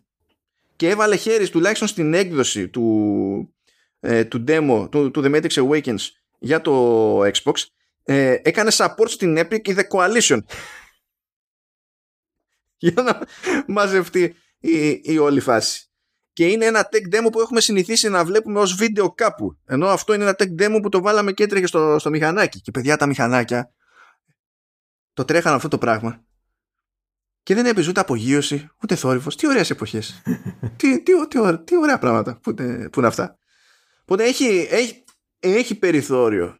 Και όλα αυτά είναι χωρίς εξοικείωση. Δεν είναι κανένας εξοικειωμένος στα αλήθεια με αυτό το πράγμα που, Ακριβώς. σαν εργαλείο. Γι' αυτό εγώ λέω σε πέντε χρόνια. Μπορεί να είναι και λίγα τα πέντε χρόνια, μπορεί να είναι σε εγώ Νομίζω ότι, αλλά... εγώ νομίζω ότι σε αυτή τη γενιά δεν θα μπορέσουμε να δούμε κάτι τέτοιο. Καταρχάς, μόνο και μόνο το, το χρόνο που χρειάζεται για να στήσει μια τέτοια πόλη, ας πούμε, σε αυτό το ναι, επίπεδο. Ναι, υποτίθεται όμως ότι η Unreal 5, το, αυτό τώρα το ξέρει καλύτερα ο Μάνος, γιατί είναι πιο καλός με τα τεχνικά, σου δίνει τα εργαλεία για να κάνεις αυτό το, το πράγμα πιο γρήγορα. Ναι, έχει αυτό, γι' αυτό είπα και εγώ τα εργαλεία είναι το σημαντικό κομμάτι και ίσως αυτό να μπορεί να, να μας δώσει αυτό το παραπάνω που θέλουμε για να φτιάξουμε γιατί και μας γυρίζει λίγο πάλι στα AAA αυτό το πράγμα ε, development κόστος και χρόνος σαν το Red Dead Redemption 2 είναι απαγορευμένα, δεν πρόκειται να δούμε ποτέ ξανά. Ναι, είναι... Έχουν τελειώσει αυτά. Και η Rockstar είναι η μοναδική που μπορεί να το κάνει και αυτό πάλι θα είναι προβληματικό.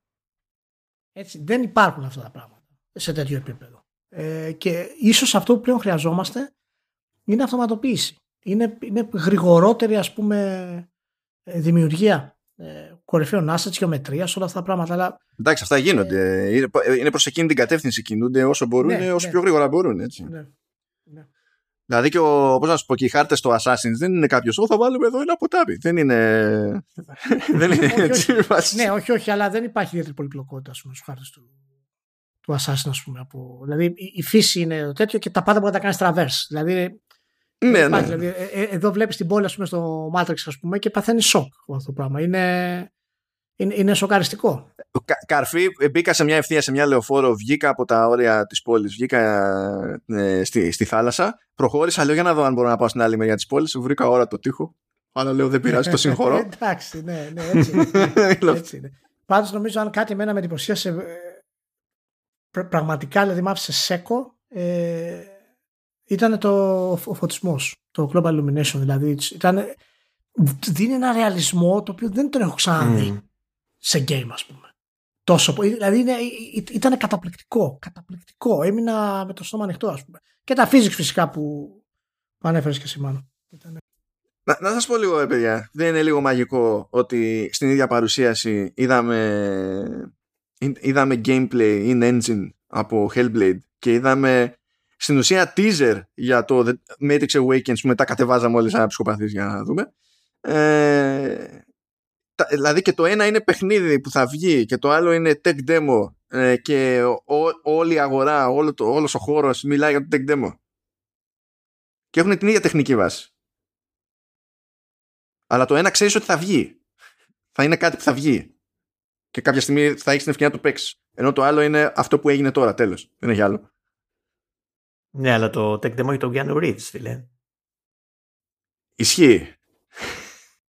Ισχύει, εντάξει. Εντάξει, να κλείσουμε τώρα για να πούμε ότι δεν γίνεται τον άνθρωπος να είναι 55 χρονών. Έτσι, δηλαδή. Ε, απαράδεκτο, έλα, έλα, έλα, έλα, έλα, Λοιπόν, Πρέπει να τον κάνουν ban. Κόψε το podcast τώρα, κόψε την ανωνία, αλλά κόψε τα όλα. Εντάξει, δηλαδή έλεος. Πέτυχα, πέτυχα άλλη συνέντευξη που έκανε από κοινού με την Carrie-Anne Moss και γυρνάει η Carrie-Anne Moss και του λέει ότι ε, σε αντίθεση με σένα λέει εγώ μετά από τόσα χρόνια έχω γεράσει. Και, και, λέει, και λέει ο Keanu I try. Εντάξει. Λοιπόν, ευχαριστούμε που είστε μαζί σε αυτό το μαμούθ ε, podcast ήδη. Να είστε όλοι καλά. Ελπίζω να μην παρεθήκατε πάρα πολύ. Μάλλον κανόνα στην πορεία σου. Μπορείς να το κάνεις edit στις δύο ώρες, στις δύο ώρες; Από 2 και 40. Προτιμώ να μπω σε μια πτήση και σε δύο ώρες να είμαι εκεί πέρα να σου δείξω φαλιάρα. Έλα. ε, ε, πληρώνω λεφτά για να το δω αυτό. Ε, ε, Νίκο, thanks που ήσουν, που ήσουν μαζί. Ε, Εγώ ευχαριστώ. Φιλάκια πάρα πολλά σε όλους, να είστε καλά.